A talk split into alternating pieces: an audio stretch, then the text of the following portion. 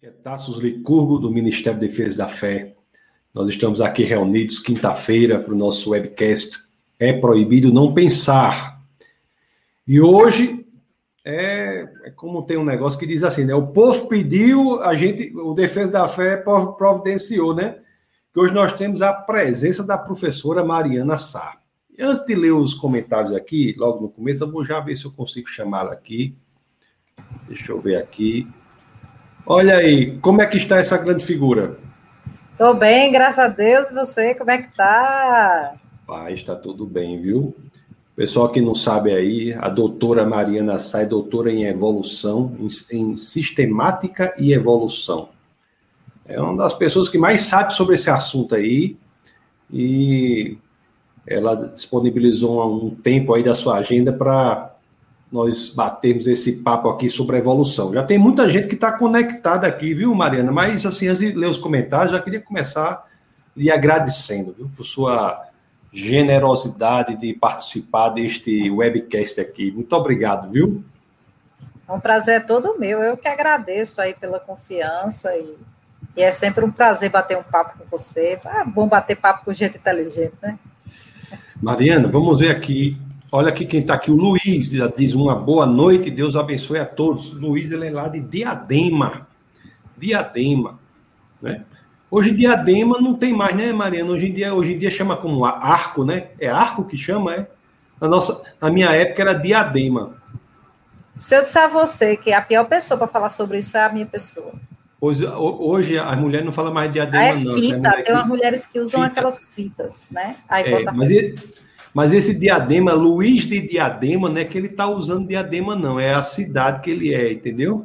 Luiz sim, da sim. cidade de Diadema. Viu, Luiz? Só para deixar bastante claro aí para o pessoal. Ó, quem está aqui também, ó, o grande Orlando Licurgo. Isso aí é uma potência, viu? É. Meu filho aí, Orlando, está aí nos acompanhando de Brasília também. Olha aqui a pastora Jane, é a pastora Jane, lá do Defesa da Fé em Natal. Tá, boa noite, graça e paz a todos. Né? Boa noite, Jane. Ela, ela e o esposo dela são pastores lá, Alexandre, o pastor Alexandre e a pastora Jane, pessoas da mais alta categoria, da mais alta categoria. E, são as pessoas que conhecem os restaurantes lá em Natal, em qualquer hora do dia, da noite ou da madrugada, eles sabem qual é o lugar que está aberto. Aí tá certo. Homem, eles foram me pegar, última vez que eu tive em Natal, foram me pegar no aeroporto, bem, era, não sei que hora da madrugada, eu sei que acharam um lugar lá, três horas da manhã, que servia tudo que você quisesse. Do açaí a, ma, a macarrão, a pizza, a, a churrasco, a, é, três horas da manhã, você acredita? Acredito. É. Ó, quem está aqui também, Mariana Rildo. Boa noite a todos, mais uma vez participando de um bate-papo de alto nível. Seja bem-vindo, Rildo. Ó, Alexandre aqui, o pastor do que eu falei, ó, graça e paz, hum. vamos, vamos. Tá aí. Ó, o Ricardo. O Ricardo tá aqui também, é lá de Natal, também faz da, é da igreja, é, faz parte do diaconato da igreja em Natal. Tem aqui a Raniele Nascimento. Boa noite, povo de Deus. Também eu peço sempre que vocês coloquem onde são, para a gente ver, né? Pessoas de vários e vários lugares. Aí eu me esqueci de pedir no começo. Aqui, ó, a, tá de Parnamirim, a Elizabeth Andrade. Tem o Kevin Costa, esse aí é baterista. Ah é, bater, é baterista lá de Defesa da Fé. O homem, o homem é um grande baterista. Temos o Diego, que está aqui. Diego é, é craque na informática, viu? Inclusive, é, não aqui, né, mas nas às terças-feiras, às 21 horas, nós temos a nossa escola bíblica. E Diego ele criou aí um sistema de, de presença internacional para as pessoas que, que participam da escola bíblica. Temos aqui a Carol, Carol também está de Natal. Rapaz, tem muita gente aqui, viu? O Serrano, Carlos Serrano, é Carlos Serrano, Mariana, mas você está lendo Mateus aí Serrano, porque eles só sabem entrar pela conta do neto dele, sabe? é, tá é, Acontece, Carlos... minha mãe também faz isso de vez em quando. Faz isso, né? Então, equipe Defesa da Fé, tá boa noite a todos. Olha o Franklin, Franklin Bonifácio, grande figura também lá do, do Ministério. Ó, e, o, e o Serrano, ele é biólogo, viu? Tá dando, falando com Opa, colega, opa, colega, tudo bem? É, Ele é conhecedor aí das, das dos elementos mais profundos da biologia, não é? Aí tem o Van. Isso é, esse, é, esse eu conheço, esse eu conheço. Esse, e esse nome chique aí, é o que é isso? Como é que pronuncia isso, hein, Mariana? Vaner. Vaner, esse aqui, para quem não conhece, é o esposo da professora Mariana. Né? É o pai da Maria Helena. É, é, uma, é, uma, é uma figura muito querida, né? Que fez aniversário esse mês. Aí, né? Fez 23, 20, 22, 23 Tem cada anos. Lago. Tem cada lago. e tá aí, Deus abençoe vocês, Deus abençoe você também, mano. Mariana, hoje o tema, rapaz, é um tema interessante, né? Porque a gente tem dentro do corpo cristão, né? Em algumas igrejas tem algumas pessoas que estão defendendo uma ideia que a evolução existe, mas que ela teria sido dirigida por Deus. Né? É o que se chama evolucionismo teísta, o que alguns chamam evoteísmo, não é isso? Tem vários nomes. Tem vários nomes. Quais são o que é e quais são os nomes, Marina? Vamos começar assim. É, porque assim, o, vem lógico da origem do teísta, né? Então você tem o termo teísta já é muito antigo. Se você for lembrar da época que estudava história, a gente tinha civilizações monoteístas, politeístas, né? Pessoas que acreditavam em divindades, né? E aí esse termo evoteísmo ele veio justamente quando é, existe um grupo é, de cristãos que tentam unificar né, a teoria da evolução com a Bíblia. Então, a gente chama isso, assim, como no dia a dia de evoteísmo, mas o termo certo é evolucionismo, evolucionismo teísta, né? Agora, é, alguns grupos têm mudado os nomes, como, por exemplo, é criacionismo evolutivo, ou criação evolucionária, tem alguns outros nomes que eles têm adaptado justamente para tirar essa questão do, do evoteísmo, porque historicamente esse nome carrega um peso de várias é, a vários problemas, né, em relação às igrejas. Então existem esses outros nomes que na verdade significam a mesma coisa, que é você achar que Deus utilizou é, leis na, apenas, né? Não só utilizou isso, mas usou processos naturais e leis da natureza para criar tudo o que a gente está vendo né? E depois não necessariamente esteja a regir isso, mas que ele ele cria, mas, mas ele eu gosto de dizer assim, no popular, né? Deus criou todas as coisas, depois foi tomar café e achou que era bom e foi tomar café, entendeu? Então, é, é, do, filosoficamente tem uma corrente que se chama deísmo, com D. Deísmo. É, você acha que o evolucionismo teísta é uma espécie de deísmo? Porque, porque o evolucionista teísta ele não acredita que Deus está interferindo no processo evolutivo, não? Alguns sim, outros não. Hum. Alguns sim, outros não. Porque, por exemplo, uma, uma das questões que, que não, não querendo adiantar, mas uma das questões que, que, eu, que eu bato só como um ponto, só para dar um exemplo, são as mutações, por exemplo. Então, dentro do padrão e processo evolutivo darwiniano, a gente é, do neodarwinismo, né, nós temos que as mutações elas promovem as variações e essas variações são submetidas à seleção natural e selecionadas, certo? Então, é, dentro desse pensamento filosófico, eles acreditam que Deus atua na aleatoriedade das mutações, mas sem explicar como, até porque realmente se torna complicado você explicar como é que Deus age, é difícil, né? É, se é difícil para a gente explicar como é que Deus age em nossas vidas, avalie cientificamente falando, né? Então, é, é, a minha questão em relação a isso é, dentro do. Porque aí a gente também não pode fugir só porque agrada. Se você vai dizer que Deus utiliza a mutação, você está querendo dizer necessariamente, por exemplo, que Deus utiliza um processo não guiado, acéfalo, despropositado, porque isso é o que a evolução darwiniana diz, e que Deus utiliza esse tipo de ferramenta extremamente cruel, né? Que ele põe a natureza à prova. E, e, e enfim, eu acho meio complicado filosoficamente em relação à Bíblia falar dessa forma, até porque a Bíblia não diz isso, né? A Bíblia diz que nós somos sustentados, que não há nenhuma folha que caia que Deus não saiba, que Ele cuida da sua criação, que Ele sabe de cada detalhe, enfim. É. Vamos, vamos só entender isso, porque eu acho que o evolucionismo teísta, né, ele se distancia um pouco do deísmo mesmo, porque embora haja um grupo, como você disse, que crê é, que Deus criou as coisas e depois as leis naturais deram conta da realidade, isso seria o deísta? Não, mas nesse, nesse sentido, eles acham que Deus criou as leis naturais.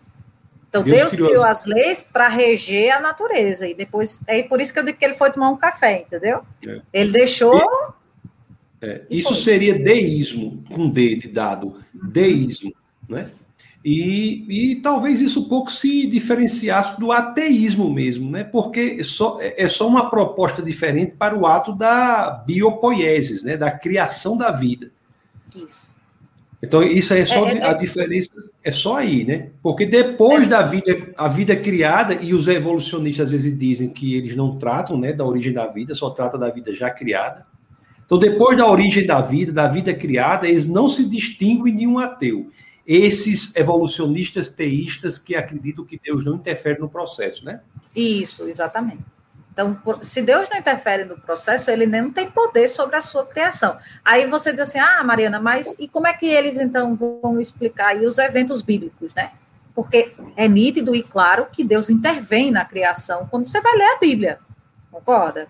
Deus abriu o mar, né? Deus, Deus fez a, a enfim, N coisas, incluindo visões. Então, milagres, de toda forma. Então, ele só intervém em pontos específicos de acordo com sua vontade, mas no normal ele não faz isso.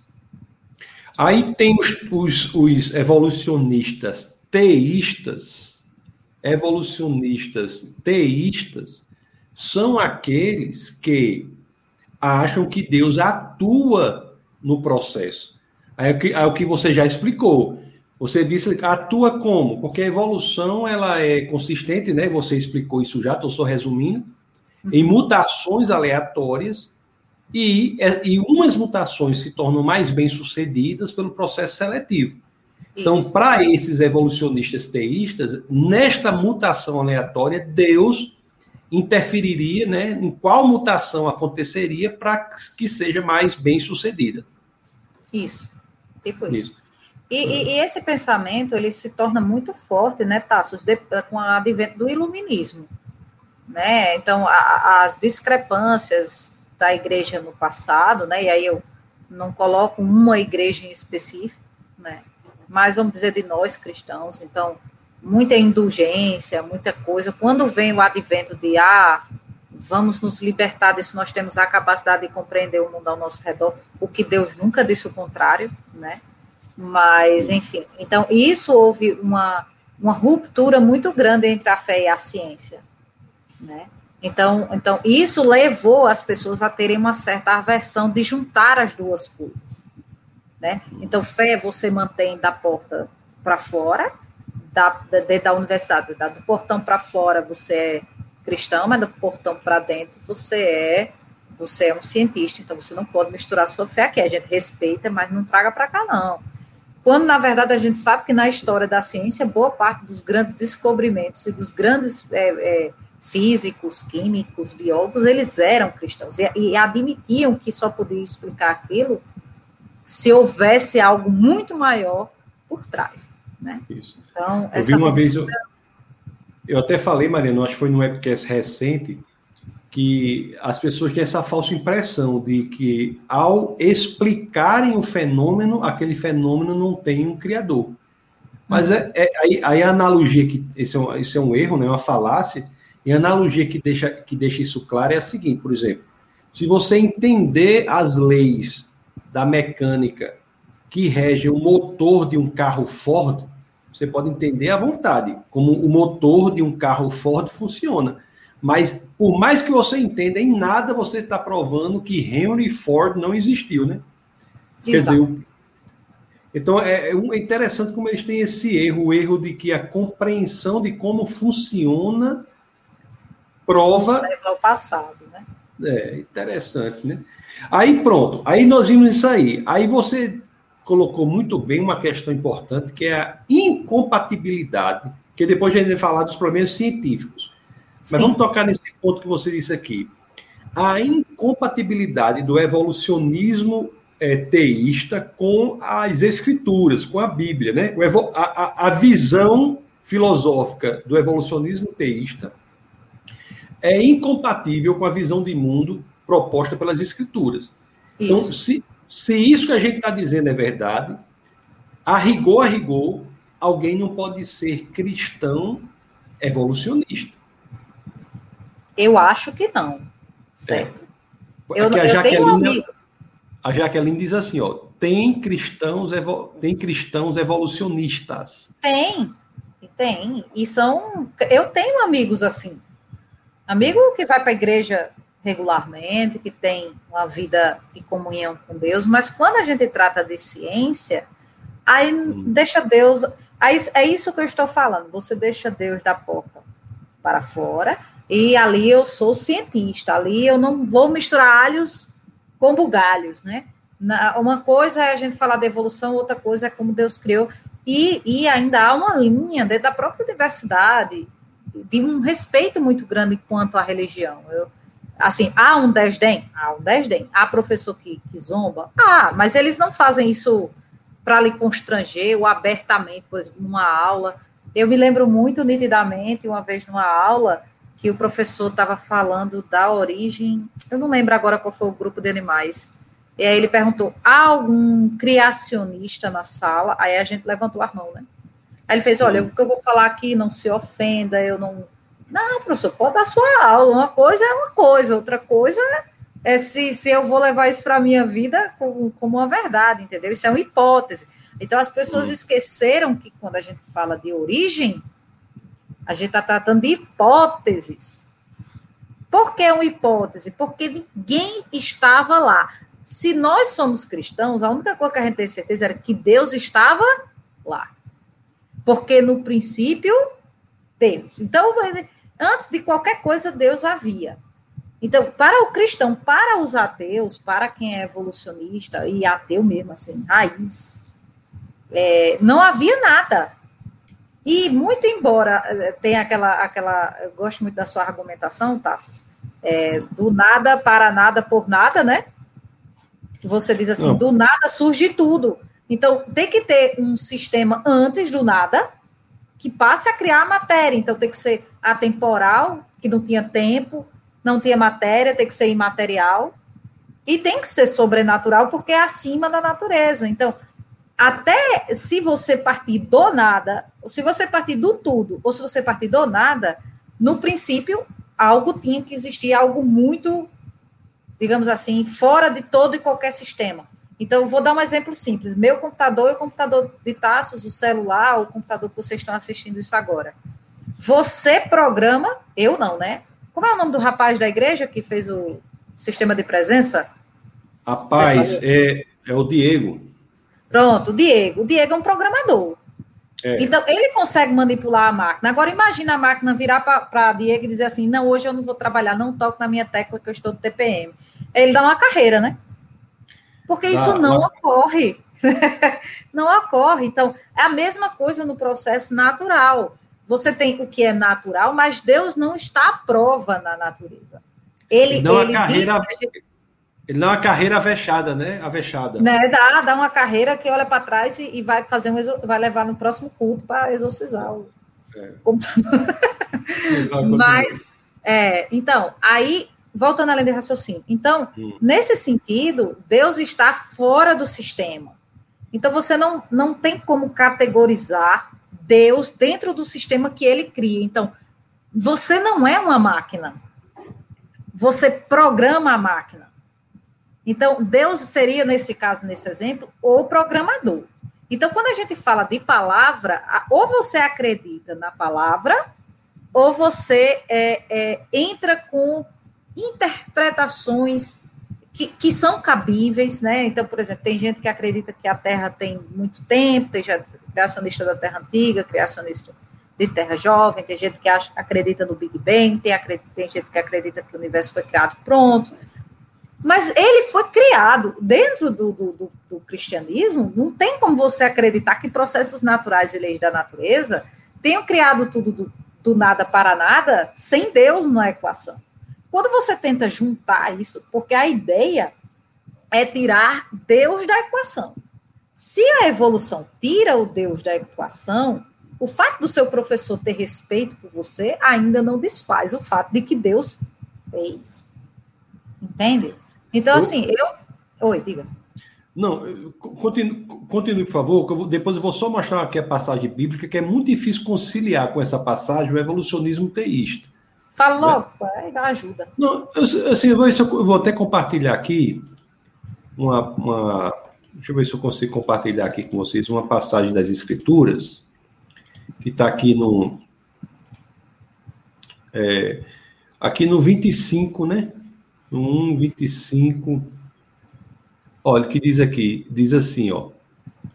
O 25 diz assim: E fez Deus os animais selváticos segundo a sua espécie. Espécie. Espécie. Aí, Essa é o nome-chave, hein? É, então, Deus faz os animais segundo a sua espécie. Né? Aí, ó, aí os animais, hoje... E os Isso. animais domésticos conforme a sua espécie, e todos os répteis conforme a sua espécie. A gente sabe aqui, né, Marina, só botar essa observação, que esse nome espécie aqui não tem a ver com a taxonomia. É mais para a família. É mais para a é. família aí. É, é, é a nível de família. É, e, e, e, isso não quer dizer que a gente está interpretando diferente. Não, porque esse nome aqui em, em hebraico é min, min, que a tradução de espécie que não é uma boa tradução. Porque porque espécie é, uma, é um termo que é uma construção humana. A taxonomia, a classificação dos seres vivos é uma construção humana, não é algo que, é descoberto da natureza. Né? Aliás, até hoje, né, Maria, nem os taxonomistas concordam, né, direito sobre o que é espécie. Quem trabalha com taxonomia vai saber exatamente o que eu estou falando, que assim, vocês descobrem espécie, faz uma árvore, aí vem três chineses e acaba com tudo que você fez. Porque eu por Eu não falo isso não, não falo que chinês estão acabando com as é, coisas. Né? Eu não posso mais falar.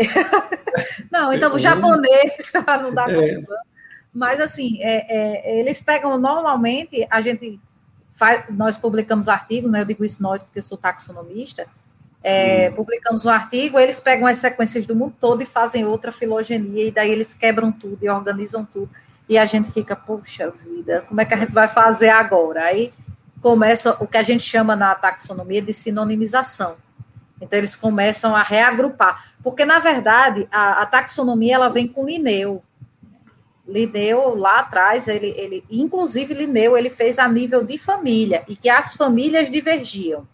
Ele não fazia como Darwin, que ele puxava uma árvore só, aquela árvore de vários galhos com ancestral comum. Na verdade, Linneu ele falava de várias raízes, né?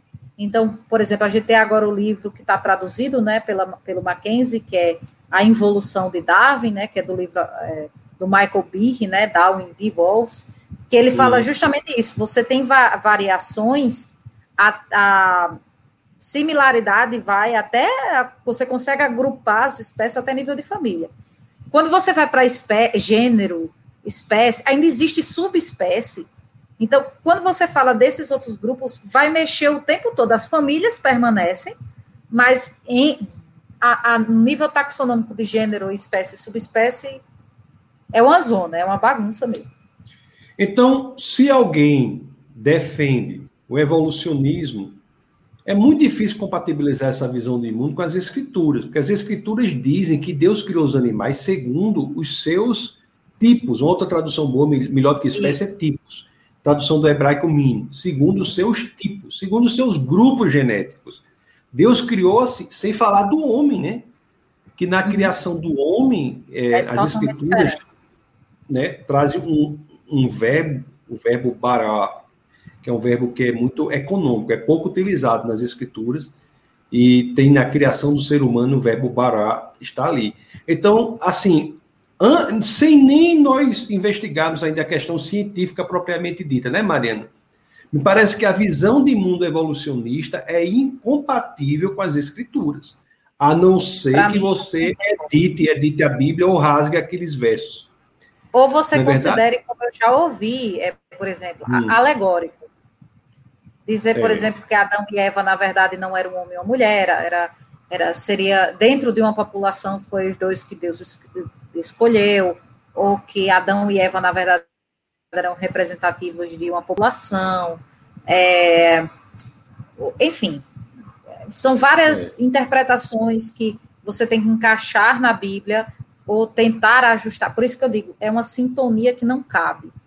Você vai tentar ou, ou, reinterpretar, não vou distorcer, porque eu acho que distorcer é uma palavra pesada, mas vamos dizer assim, reinterpretar determinados pontos para você poder encaixar dentro daquilo que você acha que a ciência diz que é o, o mais correto. E para o cristão, uma coisa relevante é que Jesus de Nazaré, né, que é a razão de ser do cristianismo, aquilo para quem todo o Antigo Testamento aponta, não interpretava alegoricamente o Antigo Testamento. Mas Jesus cita no Novo. Então, não é isso que eu estou dizendo? Não, ele, Jesus não interpretava alegoricamente, né? Ele interpreta, então, então, isso aí é muito relevante para o cristão. E, e Tassos, você tem que entender, a gente tem que entender uma coisa enquanto cristão. Se você é que nem livro, se você relativiza o começo, não tem meio, não tem fim. Se não houve um pecado, se o pecado era da humanidade inteira, não foi só Eva que pecou, depois Adão pegou em seguida. Se não for assim, por que Jesus morreu na cruz? Por que, que ele veio se não houve pecado? Se isso era alegórico, se o pecado não existiu, se não há o decaimento da criação, se as coisas. Porque, na minha visão, aí eu vou falar a minha, né?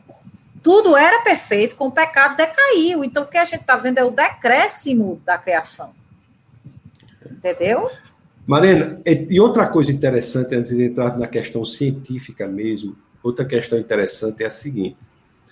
Então, nós já vimos que a visão de mundo ateísta, né, ou é, é, evolucionista, ela é incompatível com essas passagens das Escrituras, que falam que Deus criou os animais segundo seus tipos e que fala que Deus criou o homem, né? Usando o verbo barar. Isso. É incompatível. Você tem que fazer uma ginástica hermenêutica, uma ginástica interpretativa para poder compatibilizar a visão de mundo evolucionista com as Escrituras. E, Agora, e pior, só, só um parênteses. Tem as, duas, as duas coisas, por mais que sejam igrejas diferentes, que você tenha visões diferentes, duas coisas nenhum cristão nega: que Deus é capaz, é, é, criou todas as coisas e que Deus as mantém. E você não diz isso porque você somente acredita, é porque a palavra dele diz que ele é. fez assim, e não diz em um lugar só. Porque se fosse só em Gênesis, tudo bem, mas não é. Existem inúmeras passagens ao longo da Bíblia que falam sobre isso, inclusive em Apocalipse, né? Que é o começo, o fim. É.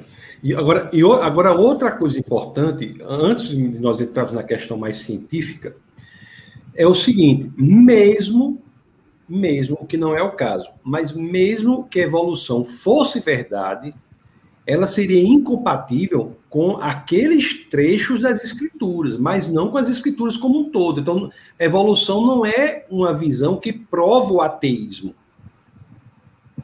Entendeu? Ela só embasa, mas ela não. É, é, é, é, ela é embasa, mas ela não prova o ateísmo, porque existem vários argumentos para a existência de Deus que não tem nada a ver com a evolução, nem como argumento cosmológico, argumento da origem, a origem do universo não tem nada a ver com a evolução. Muita gente confunde isso.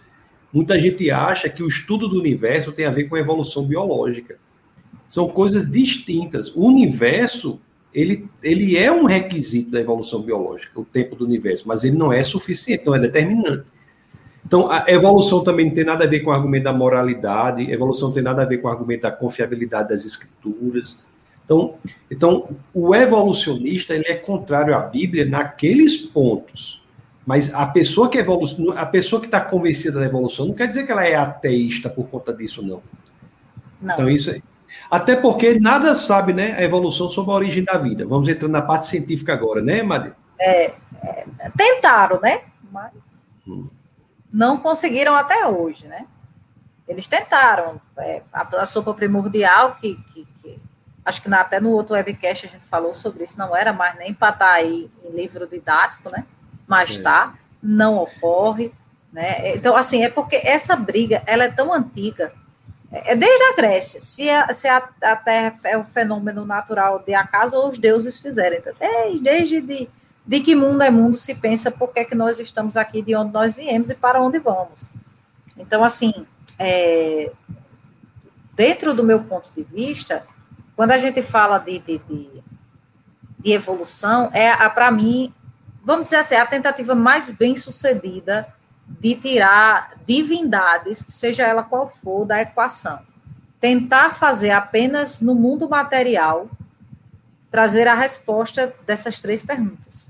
Nós viemos do nada, e eu acho esse pensamento, inclusive, muito prejudicial, e eu acho que, assim, é, eu espero que, que não soe errado, mas isso é uma das coisas que fazem com que a maioria dos nossos jovens, quando entram nas, nas universidades, se tornem ateus porque você não veio de lugar nenhum, você não está fazendo nada aqui, quando você acabar, você é pó e acabou.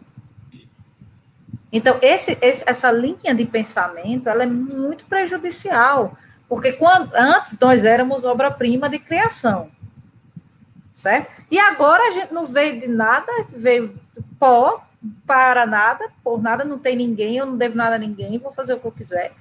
Inclusive, a gente tem aí o índice, por exemplo, de suicídio em, em países que são, é, digamos assim, ateus, né, é enorme. Porque não há sentido. Qual é o sentido da vida se não vou. Porque por mais ateu que a pessoa seja, quando acontece alguma coisa, em algum momento o humano ele tem essa reflexão. Será que tem alguém por mim? Até nem que seja para eu ficar com raiva. Ou, ou para eu amar, o que for, mas tem que ter alguém além. Entendeu? É há alguns anos eu estava lá na, na universidade, na, na UFRN, né, de onde eu sou professor. Eu estava lá e um amigo, um querido amigo lá, é ateu, e ele havia feito uma cirurgia. Ele estava com câncer, fez uma cirurgia é, bem sucedida, né? Extraiu lá o tumor tal. E, e, nós fomos para uma pizzaria que é ali perto tal, e a gente conversando sobre isso, ele, ele, interessante que na mesa assim, né, ou a mesa, né, que estávamos, ele disse, ele disse assim, né, olha, Tássio, eu me sinto assim tão grato, aí eu fico olhando assim, grato a quem, né, perguntei, grato a quem? Aí ele é grato, aí eu ajudei, né, grato à poeira cósmica, né, grato às estrelas, Aí tem alguém que, aí tem alguém que disse assim, Mariana, uma das sensações mais estranhas do ateu é o sentimento de gratidão e não saber, né? A quem, a ser quem grato. agradecer. É. A quem agradecer, né? Mas é, é muito, muito curioso isso aí. Mariana, então vamos lá. A origem da vida é um mistério. Nós já falamos sobre isso. Aliás, a professora Mariana aqui é a primeira do webcast que está participando pela segunda vez, pessoal.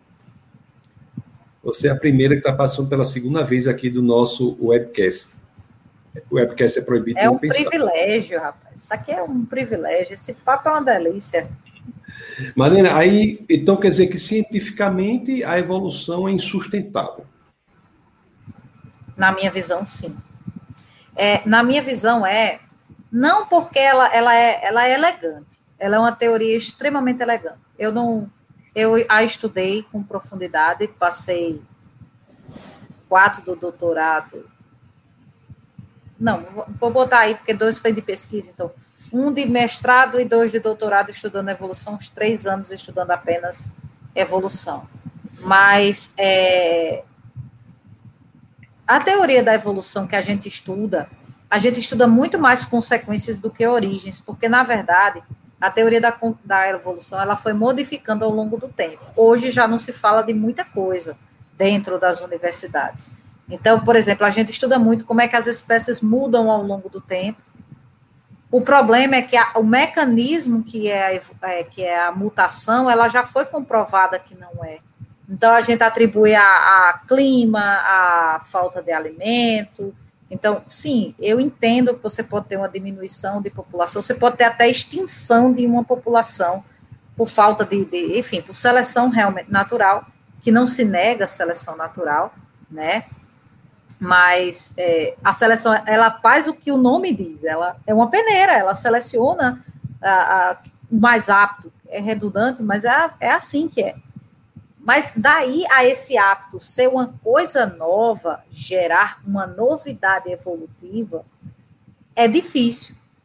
Aí você diz assim, ah, Marina, mas como assim? Por exemplo, Existe uma teoria, é, é, eu não vou nem falar dos antibióticos, vamos mudar, porque o povo fala muito de antibiótico, depois eu falo do antibiótico, porque já está muito batido. Mas tem um peixe, agora, eu não sei o que, mex, é, é A.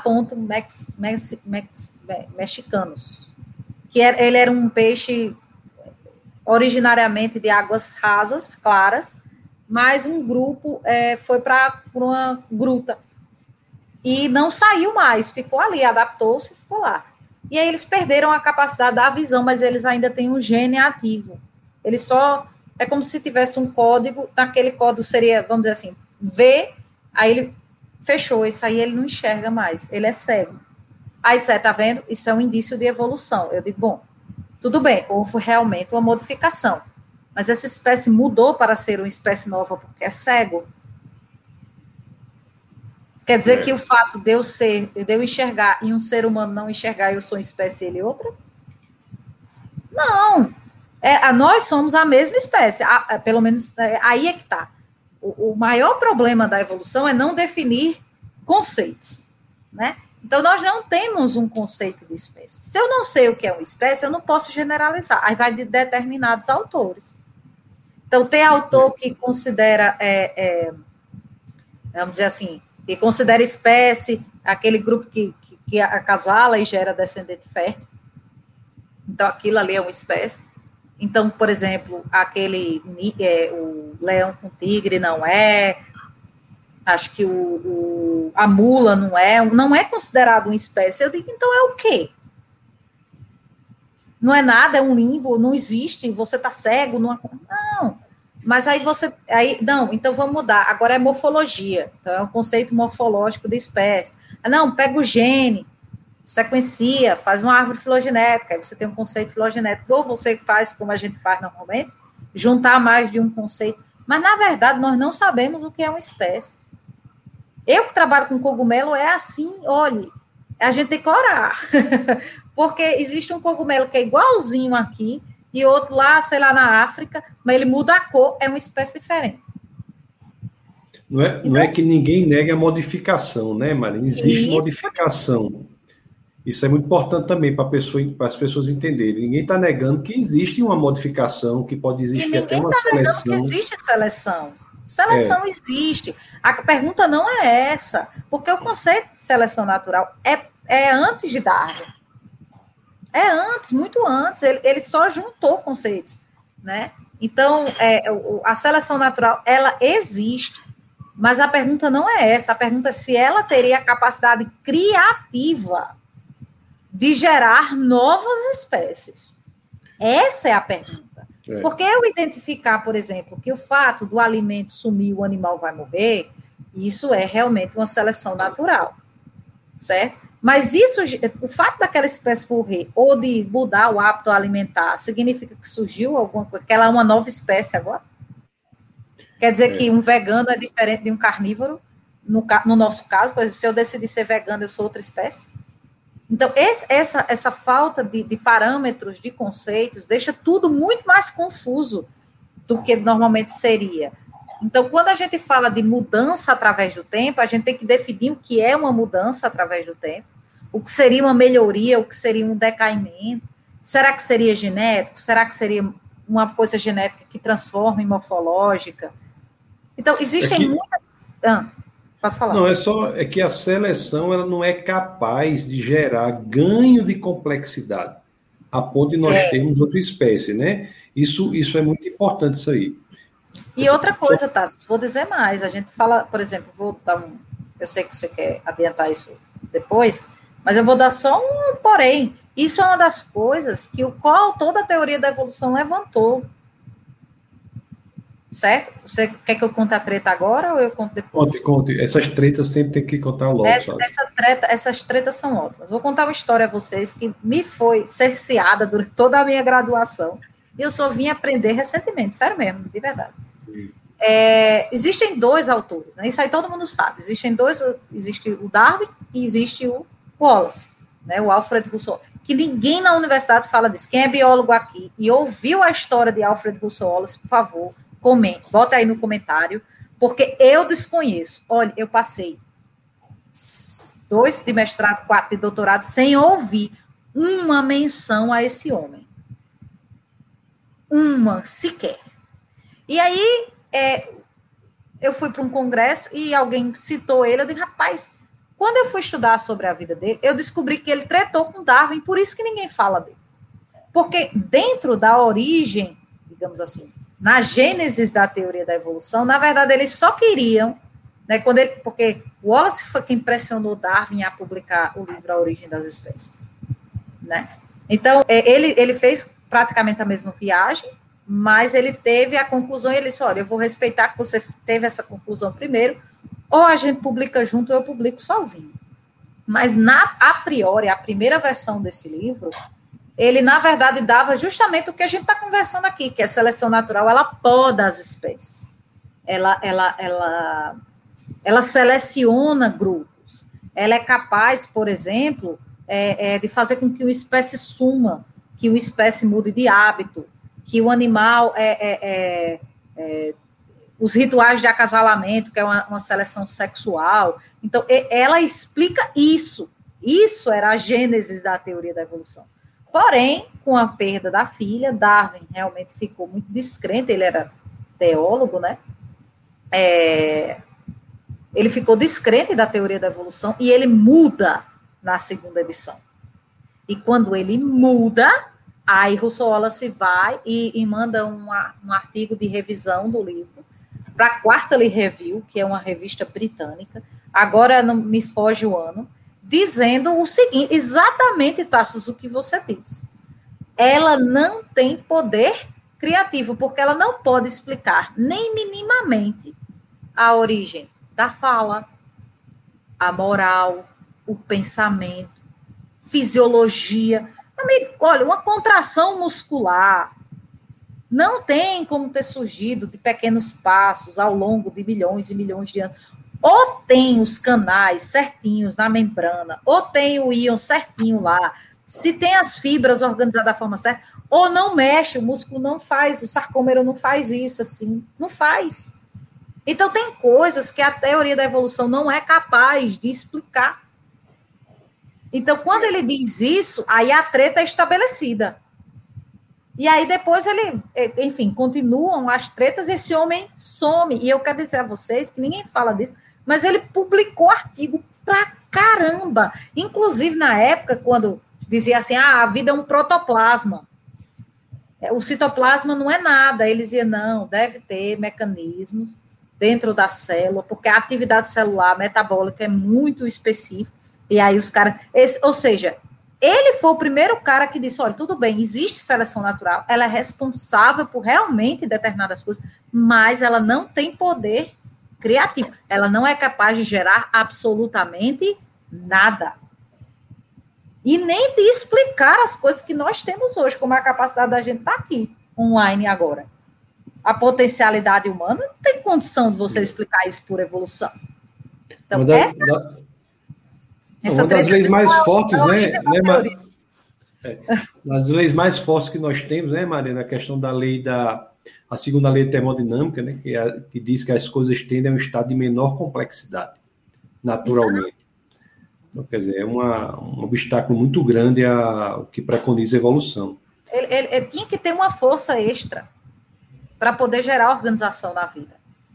Então, mesmo, veja o problema como é grave. Mesmo que fosse desse jeito, Tassos, mesmo que fosse desse jeito, você ainda tinha que ter uma intervenção. E é por isso que existem os evolucionistas teístas. Porque eles acreditam que nesse ponto é a intervenção divina. Está entendendo? Então eles dizem, ah, então foi Deus agiu aí, aí organizou, aí depois saiu. Entendeu? É. Então, Deus age nesses pontos. Quando você vai iniciar complexidade, Deus trabalha ali, depois vai tomar outro chá, tomar um cafezinho, bater um papo com Jesus, o Espírito Santo, vai fazer outra coisa. É. Então, Maria, nós vimos aí, ó, pessoal, eu vou ter que passar já já para algumas perguntas, depois a gente volta, porque o pessoal está botando bastante pergunta aqui, pode ir colocando, que eu vou já já começar. Vou começar até um pouco mais cedo que o usual, porque tem muita, muitas colocações, muitas perguntas para a gente ler, então vamos colocando aí. Mas nós vimos aqui, nós vimos assim, foi um bate-papo assim interessante, porque nós vimos, primeiro, né, que a evolução é um modelo de mundo elegante, um modelo de mundo bonito, né? Mas parece que não encontra respaldo nem na realidade, nem é compatível com a visão de mundo da Bíblia. Né? Nós vimos aqui que as escrituras, elas trazem visão de mundo que é incompatível com a evolução. E vimos também que a evolução, ela tem problemas científicos muito fortes. Então, o que não quer dizer que não haja as ferramentas que formam a evolução. Não, não, não é que não haja mutação aleatória, não é que não haja seleção natural, mas é que as mutações aleatórias são, na sua esmagadora maioria, não benéficas, não trazem nenhuma vantagem, e a seleção natural não tem o condão de gerar complexidade, ganho de complexidade. Não tem o condão de, como a professora Mariana falou, não tem o poder criativo. Então, a seleção natural existe, mas não gera maior complexidade. Então, não explica o que se chama criação de nova espécie, não explica o que se chama de especiação. Hum. Então, é isso aí que nós vimos. Não é isso mesmo? Exatamente. Sintetizou olha, facilmente aí. Olha, olha, Mariana, tem algumas questões aqui bem legais, né? A Jaqueline disse que foi exatamente isso que ela ensinou na, na igreja infantil, né? criacionismo versus evolucionismo. Aí o Nicolas Bezerra ele traz uma, uma frase para você. Pessoal, estou lendo aqui, vocês aproveitem aí, eu não esqueci de dizer, deixem um like aí no vídeo, com, é, o, compartilhe o vídeo, né? Porque quando faz isso aí, Maria, no YouTube ele tem um algoritmo lá que disponibiliza o vídeo para mais pessoas. Então, o Nicolas, ele diz assim, ó, professor, a senhora acha o que, a senhora acha o que sobre a frase do, do biólogo Teodósio Dubis... Dubizans. Dubizans. É, é, nada na biologia faz sentido, exceto a luz da evolução. Será que a teoria sintética neodarwiniana sustenta a biologia? Eu acho que não. Eu acho que, na verdade, é, é, a teoria da evolução ela explica algumas coisas, realmente, a seleção natural, como a gente já vinha falando aqui, ela realmente ela tem alguns mecanismos aí é, de seleção é, das espécies, mas é uma seleção de uma espécie que já estava pronta.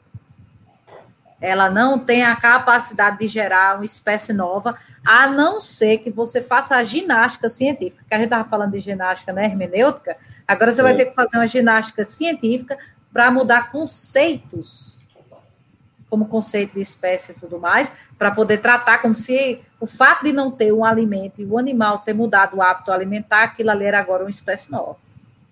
Aí sim ela tinha poder criativo. Ou seja, você faz uma ginastiquinha aqui e aí você consegue encaixar uma coisa a outra. Quando, na verdade, não mudou. Entendeu? O que seria uma mudança efetiva? É uma mudança genética, morfológica, fisiológica e fenotípica. Aí, Mariana, agora tu falou grego. Então, tem que estar no gene, tem que ter a expressão desse gene. Esse gene tem que ser, obviamente, regular, né? Porque ele tem que ocorrer. E, a, e ele tem que ser, pelo menos, aparentável, visível alguma coisa fisiologicamente. Então, se não for assim, a gente tem que ter, acho que, uma reformulação. E, e até teve uma vez que eu, eu falei sobre isso em outra, em outra live, e disseram: o que é que você acha? De bom, se eu soubesse como é que faz isso, eu estava aqui conversando com o Tato, eu estaria ganhando o prêmio Nobel da biologia, descobrindo como é que a gente faz isso. Não é a coisa mais simples do mundo. Tanto que hoje nós temos grandes evolucionistas que dizem que há necessidade de crítica, que a teoria da evolução não é criticada e que isso não é bom para a ciência, que na verdade boa parte das ciências como fisiologia, bioquímica, enfim, outras ciências caminharam muito bem sem evolução. Então, hoje, para você estudar, por exemplo, um fisioterapeuta, ele vai fazer uma reabilitação muscular. A pessoa, sei lá, teve um acidente, botou um gesso e diminuiu, teve uma atrofia muscular. Ele precisa saber a teoria da evolução para fazer o. Você vai fazer, você vai malhar para ganhar massa muscular ou perder peso depois da pandemia. Ou durante a pandemia, não sei. E aí, o que, é que acontece? Você vai fazer sua atividade física, ali você precisa de evolução, você precisa de, evolu de, de, de fisiologia, você vai precisar de, de bioquímica para saber o que, é que vai comer para perder gordura. Isso não tem nada a ver com a evolução. Então, boa parte das ciências que nós sabemos não necessitam desses conceitos para a sobrevivência da, da, da própria ciência. Então, na verdade, é uma teoria que ela funciona em casos muito específicos, e a treta entre Alfred Russel Wallace e Charles Darwin foi justamente essa. É como se Russell Wallace dissesse assim, querido, a gente tentou explicar uma coisa pontual aqui, ó, e não tudo. Nós tentamos entender como é que as espécies estão mudando através da, da natureza, mas não mudando para se tornar uma coisa nova, apenas modificando hábitos, modificando é, formas de acasalamento, espécie, pontuais. E isso se transformou em algo muito maior. Então, ficou tão assim que você, se você falar em algo que não seja dentro do parâmetro evolutivo, você não é considerado um cientista. Pessoas perdem empregos por causa disso. É, é, ou você é linchado publicamente de, de imbecil, você não sabe fazer as coisas, você não sabe o que é ciência, você não estudou. Eu vou dizer uma, uma minha, uma minha. Quando, quando eu não sei, eu estava grávida até, é, e algum vídeo meu, ou, ou, foi. Enfim, alguém viu alguma coisa minha falando sobre isso, e mandaram um vídeo para pós-graduação.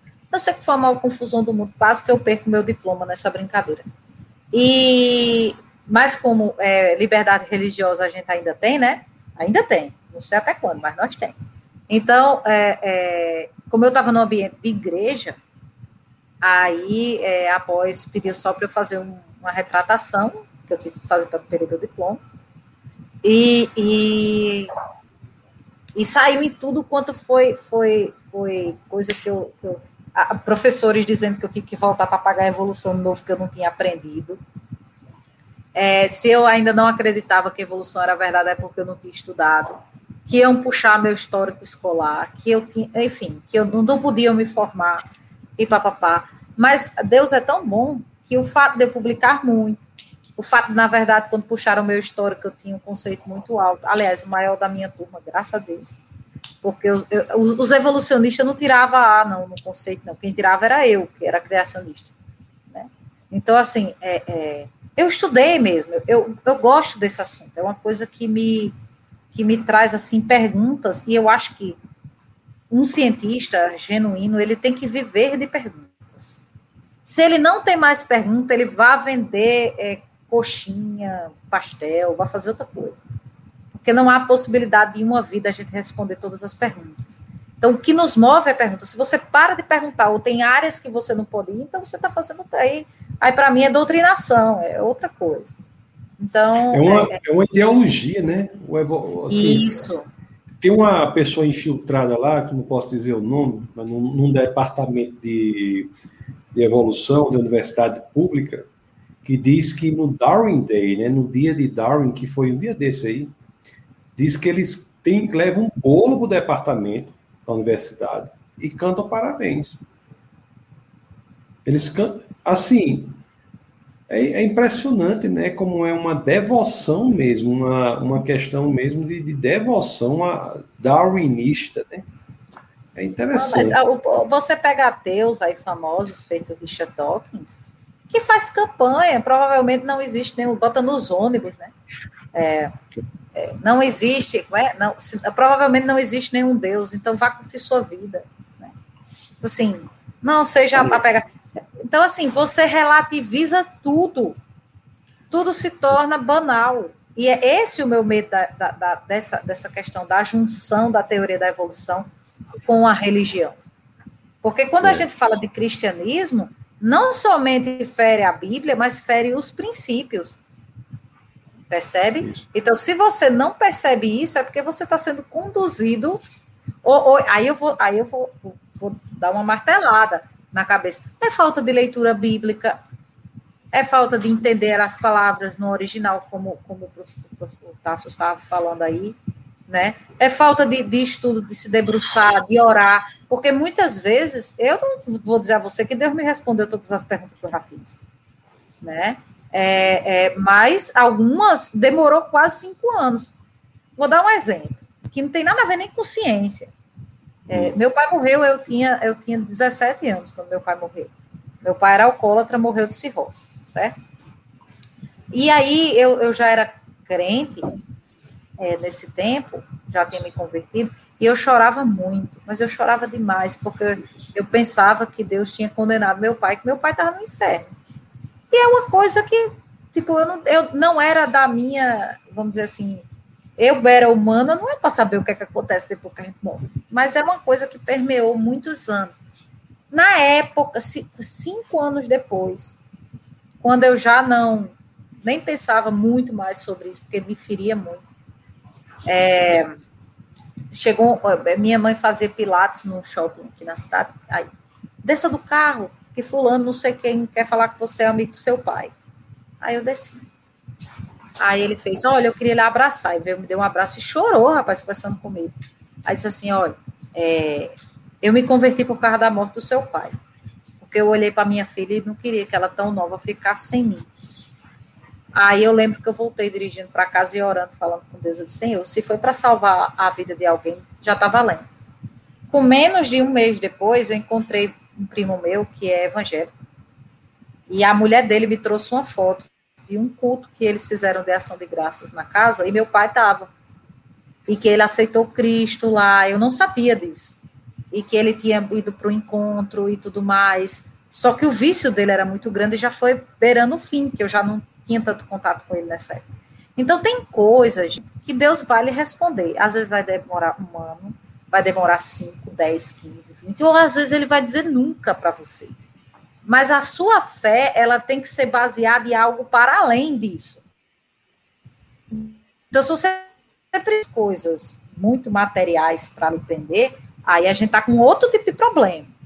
Então, essa é a maior dificuldade que eu tenho de conversar com alguns evolucionistas teístas porque se você se apega tanto, tanto, tanto às respostas é, é, científicas, que você corre o risco de um artigo científico sair e dizer que tudo que a gente acreditava até agora era mentira e você cair.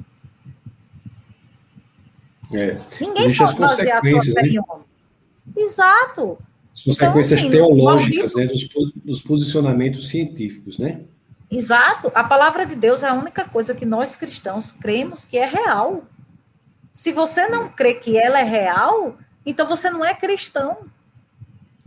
É. Me desculpe, que... eu, não quero, eu não quero ferir ninguém, entende? Mas a, a, a, a, fé, né, ela, ela é baseada justamente no. Não é tipo Tomé, não.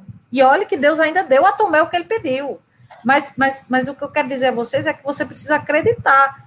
E aí, se não acredita totalmente, tem que ver o que é está acontecendo. Agora, é, é, é, o fato da gente dizer, dizer-se cristão e querer para parecer legal, ou, ou, não, ou se incluído, ou, ou enfim, o que quer que é, passe na cabeça de alguém nesse momento, eu só penso em Jesus, porque, tipo, às vezes eu penso assim, morri, certo? Cheguei de frente do Senhor e vai dizer, bonito, né, para sua cara?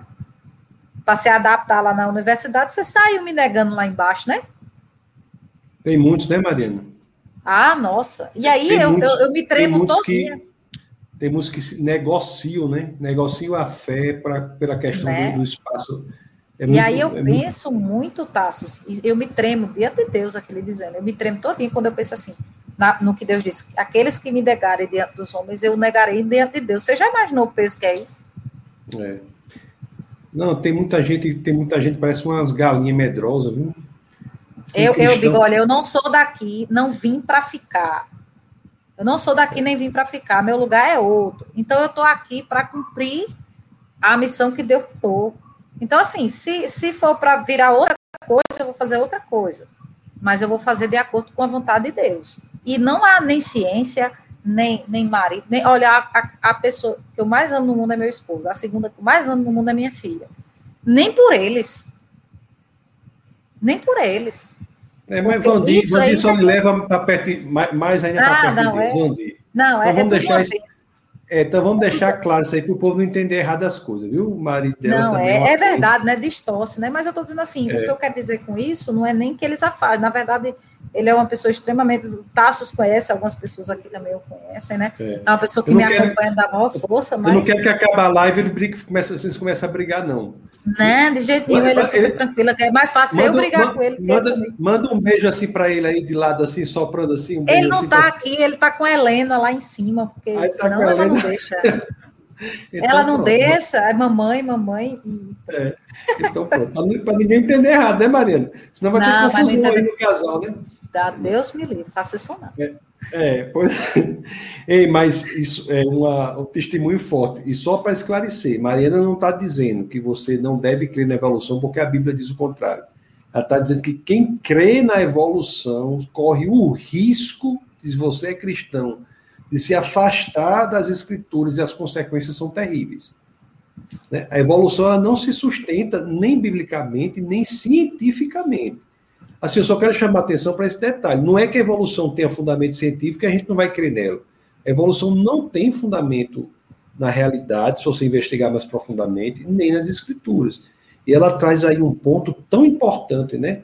Que as pessoas, às vezes, pela pressão, é, é quase que um estudo de sociologia da ciência, pela pressão sociológica do ambiente científico, se afastam da verdade que conhecem do Evangelho e as consequências são terríveis. Então, isso aí é muito importante, viu, Mariana, que você trouxe aí. E muito importante também que você traz essa, essa constatação de tanto cristão medroso, frouxo, tanto cristão que nega a sua fé. Não é? Às vezes. Eu, eu, eu, eu, eu só penso nisso que Deus diz, de, de que é, os que me negarem diante dos homens eu os negarei diante de Deus, e os mornos eu vomito. Pois é. Pronto, eu não preciso dizer mais nada. Então, é. eu vou dizer uma coisa a, vo a vocês que estiverem me ouvindo: é, não tomem isso como uma agressão, não é. É um alerta, porque ainda há tempo, entendeu? É, é você não vire um cristão um amigo meu que chamava Cristão 007, né? Você é cristão, é, você é cristão sábado e domingo, de segunda a, a, sexta, você, você, você é, é, cientista, você é universitário. Não há como você fazer distinção disso. Não há. Não existe cristão tem... tempo parcial, né? Todo não, cristão não é... existe.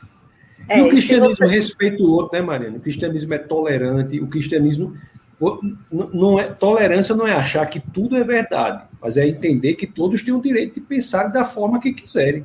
Agora, você tem a convicção de que sua visão de mundo é verdadeira. Agora, você não. Você não, não a, a, a, é, o cristianismo é tão impressionante que não coloca nem nós o papel né, de converter ninguém. Quem converte é o Espírito de Deus. Nós, a nós é dada a missão de refletir Cristo, né, de, de ser exemplo para que outros, por meio de nós, consigam ver Cristo. Mas não, é, é, muito interessante. Então, então, Maria, deixa eu. Vou, fala aí, mas deixa eu ler as outras perguntas, senão a gente não vai conseguir, não. Vá, vá, lê aí, lê aí, lê aí. Tem um aqui que ciência e filosofia que fala um pouco sobre é, uma, uma, distinção sobre o deísmo, mais ou menos Tássio. Eu acho que eu falei do deísmo. É um certo deísmo. É, eles acreditam que Deus mantém tudo em existência a todo momento, atribui a criação às causas secundárias. Eu fiz uma relação com o deísmo, né? Mas o deísmo mesmo, ele crê que Deus não interfere no mundo após a criação. Ele cria o mundo e o mundo funciona sem interferência dele. Mas aqui, para essa pessoa que escreveu, ele diz que o evolucionismo, o evolucionismo teísta tem essa distinção, porque no evolucionismo teísta, Deus interfere. Aí a professora Mariana, logo no começo aqui, ela explicou: existem duas subdivisões do evolucionismo teísta Existe uma que acredita que Deus interfere e outra que acredita que Deus não interfere. Aquela que nós encontramos sinonímia com o deísmo foi a subdivisão do evolucionismo teísta em que Deus não interfere no mundo após a criação. Então, é outro tipo aqui. O, o Vander aqui, ele, ele, ele diz um negócio, depois agradece a você por ter dado uma explicação para ele. Uhum. Diz assim, ó, Doutora Mariana, pois queria muito saber de onde vinham as bases de códons trazidas pelo tRNA que se conectam às bases do mRNA dentro do ribossomos durante o processo de tradução. Aí na parte 2 ele diz assim, ó, muito obrigado por a senhora ter respondido essa questão que me angustiava por muito tempo. Abraço dos seus irmãos Nova York. Nova York. É, Wanda é ótimo. Olha aí. Não, Olha é aí. porque tem um ciclo do, do é, da, é, ah, agora eu esqueci o nome do ciclo. Tem um ciclo bioquímico que leva as bases nitrogenadas, é o ciclo do, da ureia. É uma das partes que gera amino, a, a, é, parte do, do, grupo amino, aí gera as letrinhas lá do DNA, ele não sabia de onde é que vinha as letras. E, e, a sua explicação fez com que ele se libertasse de uma angústia. Oh, tá vendo? Ele, ele disse que fazia muito tempo que perguntava, eu me senti muito. Eu quero até agradecer que eu me senti muito inteligente nesse momento Olha aí. Ele perguntou lá em Nova York, lá nos professores dele, não sabia, fui eu, Antupiniquim. Hum, né? de nós. Então, pessoal, se, se tem alguém nos escutando aí que está com angústia parecida, uma angústia porque não sabe de onde vem as bases de códigos trazidas pelo tRNA, né, que se conectam com as bases do mRNA, então já pode ficar tranquilo, viu, que a professora Mariana tem resposta para esse seu problema existencial. Então, olha aqui, olha aqui o Padre Hugo. Esse Padre Hugo é uma figura, uma grande pessoa, ele está sempre conectado conosco aqui, o Padre Hugo Galvão, um amigo meu, um, um homem caridoso, diz assim, ó, no filme Deus é Brasileiro, Deus, em Antônio Fagundes, já disse que ele interfere muito pouco na humanidade e criação. Nós vivemos pedindo milagres, mas eles estão aí ao nosso dia a dia, no nosso dia a dia. É verdade, né? Tudo é um milagre, né? Eu Tudo acho, milagre. inclusive, eu sou do tipo de pessoa que acredita assim. Às vezes eu me zango, sou uma pessoa muito explosiva. Graças hum. a Deus, Deus é tão bom que me deu um marido super jóia, assim, muito tranquilo, sabe? É. Mas eu, eu, eu, eu, normalmente, eu sempre tento pensar pelo lado positivo. Por exemplo, eu me atrasei, é porque aconteceu um acidente e Deus me livrou, entendeu? Eu sempre sou o tipo da pessoa que eu digo, é, mas eu queria muito aquilo, lado, mas vai que eu ia e, e, eu sou meio assim. Eu acredito nisso. É. E é mesmo, né? Deus, acho que nós entregamos nossa vida a Deus, ele está no controle dela. Deus e você só controle. vê quando você, quando você abre os olhos espirituais, eu acho. Eu lembro quando eu fui morar em Natal, eu morava num, num, num, apartamento horrível, porque eu não. Na verdade, eu morava num pensionato cheio de, de meninas, né? E, e, eu lembro que eu me sentia tão mal, tão sozinha. E, e, eu lembro, assim, dos cuidados de Deus diários. E eu só conseguia ver porque eu estava muito triste e eu vivia em oração. Então, assim, é, é, é, é, é bem, é bem, é bem, bem. Você se sente tão amado, tão querido. Eu, eu não sei como é que a pessoa consegue viver sem isso, sabe? Apesar de que às vezes o dia, o dia a dia, né, nos afasta assim da percepção da ação de Deus, né, com a preocupação do dia a dia. Mas é muito bom quando você entra nesse estado de, de oração, de, de, de comunhão com Deus. Quando você está assim, você vê. Teve uma vez, eu vou contar só essas, prometo é rápido, para poder você abrir outro comentário que você está lendo aí. Eu lembro uma vez que a gente ia fazer uma ação evangelística, eu não lembro agora onde foi, acho que foi na Praça do Caju, uma praça bem famosa aqui de João Pessoa, né? para quem não sabe, eu sou aqui de João Pessoa, na Paraíba, né? Então, ia chover, a gente não tinha dinheiro, a igreja não tinha dinheiro para comprar aquelas, é, enfim, um toldozinho, né, para a gente ficar embaixo. E aí eu disse, não vai chover, vamos orar. Aí juntou todo mundo, a gente fez uma oração. E no dia que eu estava pregando lá, falando com o pessoal, né, e aí eu lembro que, que, que abriu o céu. O menino tem essa foto, abriu o céu, um, uma bola. Chovia na, do lado da praça, meu carro, que estava estacionado na rua, estava molhado, e onde a gente estava não caiu um pingo sequer. Então, assim, são os cuidados, né? Não precisa abrir o mar também, não precisa fazer, né? Se for necessário, eu acho até que faria, mas existe cuidado diário de Deus, é muito, muito lindo quando você tem olhos espirituais para isso. É verdade, Mariana, isso é uma grande palavra mesmo. Isso é verdade. O, tanto é que o Saulo, o, quem está aqui é Saulo, Saulo participou do Saulo é passado. é potência máxima. É, foi sobre. Quando cresceu, foi, cresceu que nem ele. É, foi sobre, cosmolo, foi sobre cosmologia quântica. Eu quero dizer a você que eu não entendi nada, viu? Achei muito bonito. Gostaria muito de entender física, viu? Vocês são gênios, cara. Eu fiquei tentando entender e não deu muito certo. Olha o que Saulo diz aqui, ó. Doutora Mariana Sá é top das galáxias. Depois é de você, depois vem, vem Saulo. Olha o Diego aqui, o Diego diz assim, ó, mas doutora, confesso que às vezes a máquina não quer fazer o que eu mando mesmo. É o programador. Aí, aí é o problema do programador que não programa direito. É, aí, o Diego está querendo dar um bypass aí na, na programação. Olha aí, é. o, Saulo, o, Saulo, o Saulo diz assim, ó.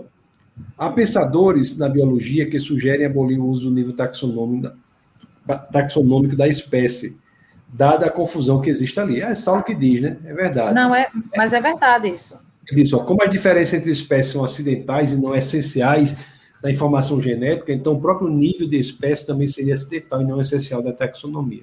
Isso, isso é, tão problemático, isso é tão problemático. Marina, só acrescentando, nada na taxonomia a gente pode dizer que é essencial, né? Porque taxonomia é uma construção intelectual. Você, você divide as coisas da forma que você quiser. Por exemplo, você pode separar as cadeiras assim. Vou separar as cadeiras pretas de um lado e as vermelhas do outro. Mas eu posso separar as cadeiras assim. Vou separar as cadeiras que tem almofada de um lado e as que não tem de outro. Então você pode separar as cadeiras de madeira de um lado e as de plástico do outro. Então, assim, é, a separação das coisas no mundo é uma construção intelectual. Isso, é porque o problema aí maior, que eu acho desse nível de abolição, por exemplo, do que o Saulo estava falando, é justamente critérios de, de, de classificação. Você tem que ter critérios, que é isso que Tasso estava falando. Então, se é de plástico, se é de madeira, se é azul, se é branca. Então, você tem que ter critérios para você separar. Quando esses critérios não são bem delineados, você gera uma confusão, que é o que nós temos. Então, o fato de nós não termos o conceito referência em relação à espécie, todo o resto cai. Porque é como se você tivesse uma, me uma mesa sem pé de, de mesa. Então, não tem como você deixar a coisa em pé. Certo? Então, é por isso que há essa, essa discussão hoje não, não na, na, na universidade, assim, é, é, é, normal, mas, mas nos grandes ciclos, dos grandes pensadores da evolução, facilmente isso. Pois é. O Sol é uma figura, viu? Esse é, viu? É uma potência. Ele Ana. É outra que, quando eu crescer, eu quero ser que nem ela também. Pensa na mais inteligente. É. Deixa eu ver aqui, nós temos ainda aqui é, várias perguntas. Quem está aqui também é o Júlio. O Júlio é físico, né? Ah, Júlio, Júlio, é... a, a, palestra dele foi. Como é, como é aquele negócio do Francis, Francis, Bacon, Francis Bacon? Quem é, não é do Nordeste, aprenda, aprenda como é que, que se fala Francis Bacon no Nordeste. Como é, Mariana? Chico Toicinho. Chico Toicinho. Francis Bacon no Nordeste é Chico Toicinho. Chico Toicinho. É. Francis Bacon. Chico Toicinho. Chico Toicinho, Francis Bacon. Esse, é. esse jovem promete, viu? Esse, esse jovem. o físico foi falar sobre Francis Bacon e disse: de acordo com Chico Toicinho. Acabou. Toicinho, Acabou a palestra, ninguém prestou mais atenção em mais nada. Ai, ai, ai. Foi muito bom aquilo ali. Você já sabe o nome do filho dele? Você já sabe o nome Como é? Sei não. Schrödinger. Schrödinger. É, é Schrödinger. É, é, aí vocês estavam falando de Schrödinger na, na palestra passada, que eu estava assistindo na live. Aí eu digo, olha aí o filho do, do, do Júlio. Ah, é mesmo. É que ele precisa arranjar uma varoa que aceite, segundo ele, é por isso que ele está. Mas eu, eu, eu sei a história, eu me lembrei da história agora, mas não vamos tornar pública aqui, não. Não, vamos não. Eu vou até chamar o Júlio para entrevistar qualquer dia, eu acho que ele não é participou é bom. É bom. Vou chamar, Júlio. Manda, manda vou, vou, vou, ver isso aqui. Você tem o WhatsApp dele, Mariana?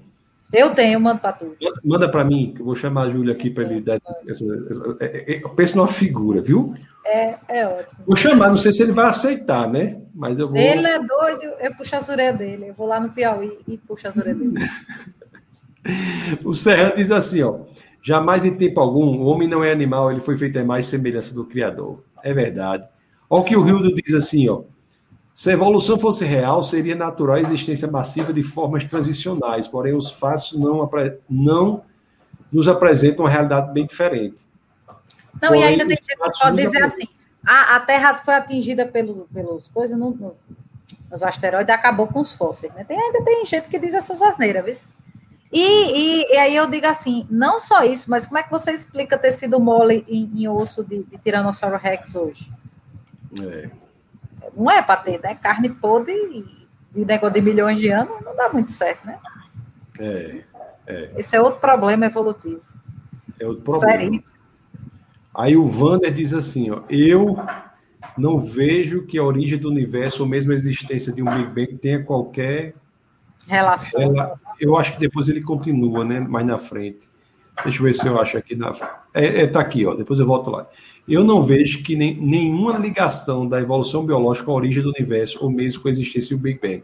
Porque no princípio Deus criou os céus, e bilhões de anos depois, enfim. É, o que. O, uma coisa interessante que tem em relação à idade da Terra, do universo e evolução é assim, né? Para a evolução dar certo, tem que ter um tempo longo. O tempo curto ela tira a evolução da, da, da, da mesa, das possibilidades. Mas o que é interessante que está num livro, Mariana, chamado Mind and Cosmos, Mente e Cosmos, de Thomas Nagel.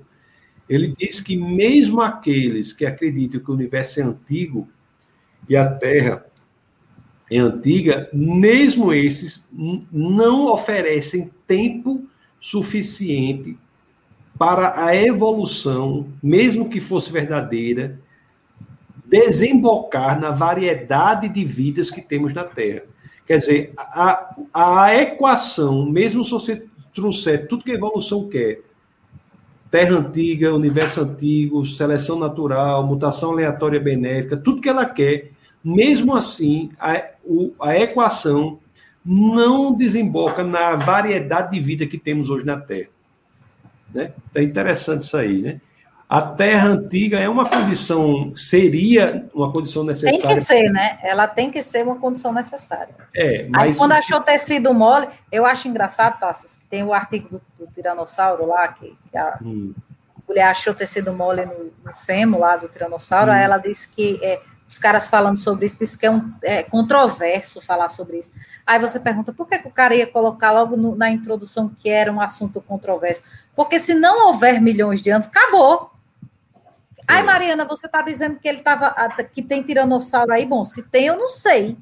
Mas que estava com tecido mole, estava. Eu não sei dizer. É, outra coisa também, a, outra coisa também, por exemplo, tem uma pergunta aqui interessante. Né? Diz assim, ó, Pastor Tasso, criação de terra antiga ou terra jovem? O defesa da fé, a posição científica do defesa da fé, que é diferente da posição de Mariana, acho que Mariana é terra jovem, né? O pessoal, tem muita pessoa, não sei, mas muita gente é lá do pessoal do pessoal do grupo. Mas o, o defesa da fé, em minha posição, é o seguinte: é universo antigo, terra antiga, mas vida recente. Não quer, a terra antiga, o universo antigo, não querem dizer que a vida é evolutiva ou, ou foi criada há muito tempo, entendeu?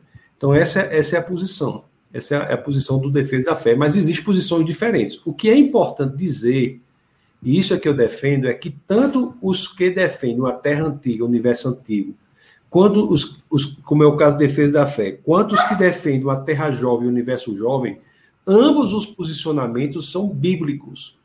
Porque um termo que é traduzido por dia, que é o hebraico Yom, tem quatro significados possíveis. Pode ser dia de 24 horas, pode ser dia em oposição à noite, pode ser um longo período tempo, de tempo, ou pode ser assim, dia, quando você diz assim, nos dias de fulano. Então, o hebraico antigo, no termo Iom, ele aceita as quatro interpretações.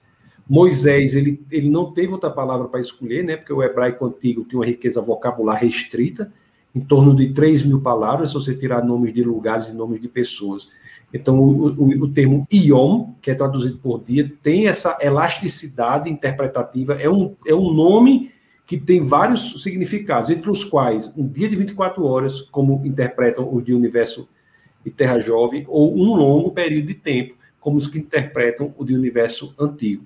Então, mesmo aqueles que defendem o universo antigo, eles têm uma interpretação literal da Bíblia, por conta do Yom. Então, assim, só deixando isso claro. Agora, evolução não. evolução você não tem como compatibilizar com a, com a Bíblia. Não é isso, Mariana, que a gente viu? Porque a evolução diz: Deus criou os animais segundo os seus tipos, segundo as suas espécies. Então, não tem como compatibilizar. Né? E aí você tem que tirar Deus da criação. E não é. só isso, né? Você não tem uma espécie, na verdade, vamos dizer, originária, né? Você teria uma meba que deu origem a todo o resto. É. E de onde a meba veio, ninguém sabe. Também não. tem gente que diz que veio por Sedex, né? Que é a pans, pan, pan, panspermia, que ela veio via Sedex do espaço. É, aí quando. Ó, esse aí é o Caputino. Meu cachorro ele fica aqui solto. Aqui Caputino é o nome do seu cachorro. É, Caputino. Tem 40 quilos, viu? Caputino. Nossa.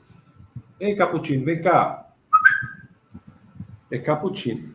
Vem cá ah, para você aparecer aqui mais uma vez. Vem. Aqui nas patinhas. Daqui a pouco eu chamo a minha. Olha aqui, ó. ó. Olha aqui, Mara. Tá vendo ela aí? Tô, não, tá travado tua tela. Travou? Eita. Travou? Ah, travou. Eu não tô vendo o Caputino, cara. Tristeza. Então, mas é que travou. Mas eu escutei, ele, eu escutei as patinhas. É, pois ele, ele é, ele é, Uma figura, viu? Então, então é isso aí. O Serrano ele faz uma pergunta aqui que diz assim: como se faz o like? Eu não sei fazer. Oh, Serrano, é um joinha aí embaixo. É esse esse esse dedo assim, né? Que faz assim, né? Tem um assim, Serrano, que não, eu peço um favor assim que você não faça não, mas assim, né? É esse. E é esse assim, ó. É, para assim, fala aí com, com o seu neto Matheus que ele explica. Ó, o Edson disse muito bom, né? Ó, o Rio diz assim: quando a Mariana participa, chove comentários. É verdade mesmo. Comentários, chove palminhas também, ó. Olha aí. Ó, ah, que defesa aqui, Serrano. Para deixar o like é só clicar no embaixo do vídeo. Olha aí, essa equipe do Defesa, Defesa da Fé. Eu fico impressionado, Mariana. É, é, de, uma, é de um profissionalismo inenarrável, indizível. Ó, o Wander, ele disse assim de novo. Não, ah, já, a gente já leu isso aqui, né? Essa Foi. parte aquele já leu. Deixa eu ver aqui onde está. É... Rapaz, realmente, a professora Mariana, ela. Deixa eu ver. Eu gero, eu gero amor ou ódio. Não tem, não tem é... medo, fome, não. é. Aí, ó, Aí a ciência, aquele ciência diz assim, o evolucionista desconhece os conceitos filosóficos de essência e acidente. Uma espécie pode variar nos acidentes, mas nunca pode gerar uma forma substancial nova. Somente Deus cria. Exatamente. É isso aí. Olha o que o Vander diz aqui, ó. Portanto, admitir que houve um Big Bang, que hoje é verificável através da radiação gerada por ele, não significa dizer que a evolução também existiu. Não há qualquer relação. Exatamente. O Big, o Big Bang não significa dizer que houve evolução biológica. Isso é um erro muito comum entre as pessoas que acham que o Big Bang quer dizer que existe evolução biológica. Não quer dizer, não é? Embora o universo jovem seja incompatível com a evolução. Para existir evolução tem que ter muito tempo a Terra. Mas ter muito tempo a Terra não quer dizer que a evolução existiu. Ah, não, o que tem que ter existido é muito tempo, desde a origem da primeira espécie. Desde para... a vida. Então, tipo assim, seria quase como a Terra foi formada, na hora que ela esfria, já tem que ter surgido espécie para poder. Isso. Mas é muito importante essa distinção. Olha o que o Serrano diz: ó, como é gostoso participar de um momento tão rico em informações altamente embasadas, show de bola. É isso mesmo, a professora Mariana aí é top. A Maria Borges, boa noite, irmãos. Paz e graça a todos. Assistindo de Campo Limpo Paulista, interior de São Paulo. Olha aí, rapaz. É, seja bem-vinda. Temos de São Paulo a Nova York, meu filho. Ah, aqui não, o, o pessoal participa de todos os lugares mesmo, viu? É, a evolução tá darwiniana vai contra todos os conceitos que definem uma teoria, pois ela não é observável e nem pode ser testada. Portanto, nem teoria deveria ser, e sim uma ideia especulativa. É é, tem, tem, partes que dá para testar, né? Quando você avalia, por exemplo, comportamento animal, você consegue ver que o comportamento, dependendo, por exemplo, você tem um comportamento de aprendizagem, né? Condicionamento, e aí você tem uma mudança do, do, do ambiente e o animal ele se adapta àquilo. Mas daí, aí é o que eu estou querendo dizer, uma coisa são coisas pontuais. Então você mexe com o ambiente para ver como ele reage, mas não quer dizer necessariamente que você está tendo poder criativo. Você está vendo o máximo que está acontecendo ali é você ver os limites da espécie. Então, ele chega até esse ponto, senão ele morre, ou, a, por exemplo, tem um nível onde uma espécie está e você limita até aquele morre, depois daquele, até aquele morre. Então, você tem o, o espectro do que é a adaptação, porque existe um espectro. Nenhuma espécie é super adaptável, certo? Então, é, é, você testa os limites, mas daí a você dizer que todas as coisas surgiram por causa desses limites é pedir demais, né? o Rildo diz assim, ó, que legal. Se as coisas tendem a um estado, um estágio, né, um estado, na realidade, de menor complexidade, conforme preconiza a segunda lei da termodinâmica, né, cujo efeito é a entropia, alguns conhecem por entropia, como então uma grande explosão de matéria poderia ter desencadeado o raciocínio? Não poderia, não, Rildo, não poderia. É por isso que a Bíblia diz que o homem foi criado o verbo bará, ele foi criado como homem, né? como homem. O homem, o, os animais são criados com potencialidade genética de, e o ser humano é criado à imagem e semelhança de Deus. Não, a, a vida humana e dos animais não decorre das leis da natureza. Então, isso, isso é tão assim, porque você, a gente, lá no início da live, a gente estava falando, é, por exemplo, sobre os tipos, né, que você falou, hum. que algumas traduções dizem o tipo, né, segundo cada tipo. O termo tipo ainda é usado hoje, a gente chama de espécie tipo, que é a primeira espécie daquele grupo que você achou, a é. gente chama de espécie tipo. Aí, se é uma segunda espécie que é similar, a gente chama. Aí tem o tipo, o holótipo, o isótipo, o neótipo. Se a, então, tem, tem vários nomes que a gente dá, por exemplo, se uma espécie que tem o tipo, ela some, o herbário, por exemplo, queima, ou a coleção biológica queima, você faz um neótipo. Então, normalmente, quando a gente coleta uma espécie que ela é nova, a gente separa em vários herbários, ou, enfim, várias coleções biológicas diferentes para não se perder. Se uma perde, você transforma aquela outra em, em tipo, de novo. É. Olha, quem está aqui também é o João Francelino, esse é a família abençoada aí, Wilson, lá do Defesa da Fé. Também, né? Defesa da Fé. O Wander diz assim, ó, um exemplo claro é, claro é o próprio homem, que especulativamente pode ter uma morfologia similar aos símios, é dito a mesma espécie ou família. É, essa questão da similitude genética entre homens e chimpanzés. Assista a Diana, né? A Diana, é. ela falou sobre isso contigo, não é. foi? Foi, tem um webcast aqui que é bem profundo só sobre esse assunto, tá? É, é, com, é com Ana, Ana, Ana Maria. Ela, a gente tratou só disso, né? Que essa similitude, ela diz que é apenas uma faixa bem reduzida do DNA. E, e também, né, o, a similitude também não quer dizer necessariamente evolução. Mesmo que ela houvesse uma similitude de 96% com chimpanzés, 70% com, com, com, com os ratos, e, enfim, e 50% com as bananas, né? isso quer dizer o quê? Isso pode ser indício de um mesmo criador, de um mesmo artista. Todos somos criação, né? Então, mas assista, Wander, viu? O webcast que está lá na playlist do Defesa da Fé com Ana, tá bom? Que é exatamente sobre esse assunto. Eu nunca consigo, estou sempre passando o tempo aqui, porque a professora Mariana, quando participa, é uma coisa. Ela diz que, ó, ó Ana, ó, Ana Maria está aqui. Pronto, pronto, Ana Maria, ó, Ana Maria foi com ela que teve o webcast. Ana Maria, né, é uma doutora na área, pessoa inteligente, é colombiana. Ela disse que o café da Colômbia é o que presta, do Brasil não vale nada. Tá ah, lá no webcast. Ela não disse isso tudo, não. Ela disse ela que, não disse isso. É, disse Olha, que o Brasil era mais ou menos. Nem se ela achasse isso, ela diria isso. É, ela, ela disse é que vale. Assim, é como se fosse assim, um, é, fosse um 5 a 6% da qualidade do colombiano. Não é que não valesse nada. É. Ó, o, o padre. Ana, Ana é uma pessoa fantástica, viu? Vejam o webcast com ela aí, para quem tem essa dúvida de similitude de DNA. Por que, que o homem se diz que o homem é 96, alguns dizem até 98, né, por cento em seu DNA. É porque, na verdade, 98 dos 2% que eles analisaram, né? É, do, esse 98% é de uma faixa de DNA de 2%. É, é 98 de 2%, né? Não é nada. Ou seja, 98 de 2% é 0,98%. Ou seja, né? nada. 98 de 2% é, não, é 1, é quase 2%, né? Eu, eu, sou péssima dessas coisas, difícil. É, também é isso que é isso aí. Olha o que o Hugo falou, o padre Hugo falou, Darwin igual a Marx igual a Nietzsche. Preocupante. É. Ó, a Ana, a Ana começou a elogiar a gente aqui, ó. Oh. Tassi e Mariana são uma dupla fantástica. Saudade de você, Ana. Um beijo.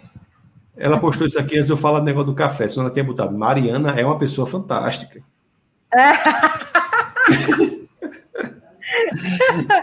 Ela não faria isso. Quem é. faria era eu. É, o Vana diz assim: Eu perguntei ao meu professor de biologia lá em New York City por que a teoria da evolução é considerada uma teoria se ela não se classifica como uma teoria, uma vez que não é observável nem testável. Aí, aí, aí fica suspenso. E aí, e aí, e aí? Aí ele bota: Ele não soube responder. Uau, uau! É. Boa. Boa. A Ana fala aqui, ó. Esse é o ponto, não se trata de negacionismo, pelo contrário, se trata de defender a boa ciência, a qual está em completa harmonia com a palavra de Deus. Muito bom. É verdade. O Wander diz que darwinismo não é ciência, é uma filosofia. Depois diz que é uma religião. É isso mesmo. É, por né? conta do pensamento, é. É, o João lá diz: o cristão que não se posiciona peca por omissão. É verdade. É verdade, João. E a professora Mariana tocou nesse assunto tão legal, né? Aí nós temos o João, o João Vitor, diz: o que você acha da neurociência atual? A mente seria fruto do cérebro humano ou é algo metafísico? Eu acho que é, é, é, é meio a meio. Tem uma parte do cérebro humano que é material, mas tem parte. Vou dar um exemplo bem, bem, bem prático e rápido. É a memória. O que, como é que a gente armazena? Como é que eu digo assim, Tassos? Quando tu era menino, qual a comida que tu mais gostava? Aí, é, rapadura e geleia de mocotó.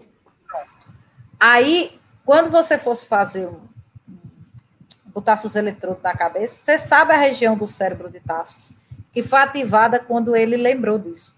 Mas como é que ele armazenou dentro da célula, ninguém sabe. É. Pois é. É o hardware sabe, mas... e o software, né?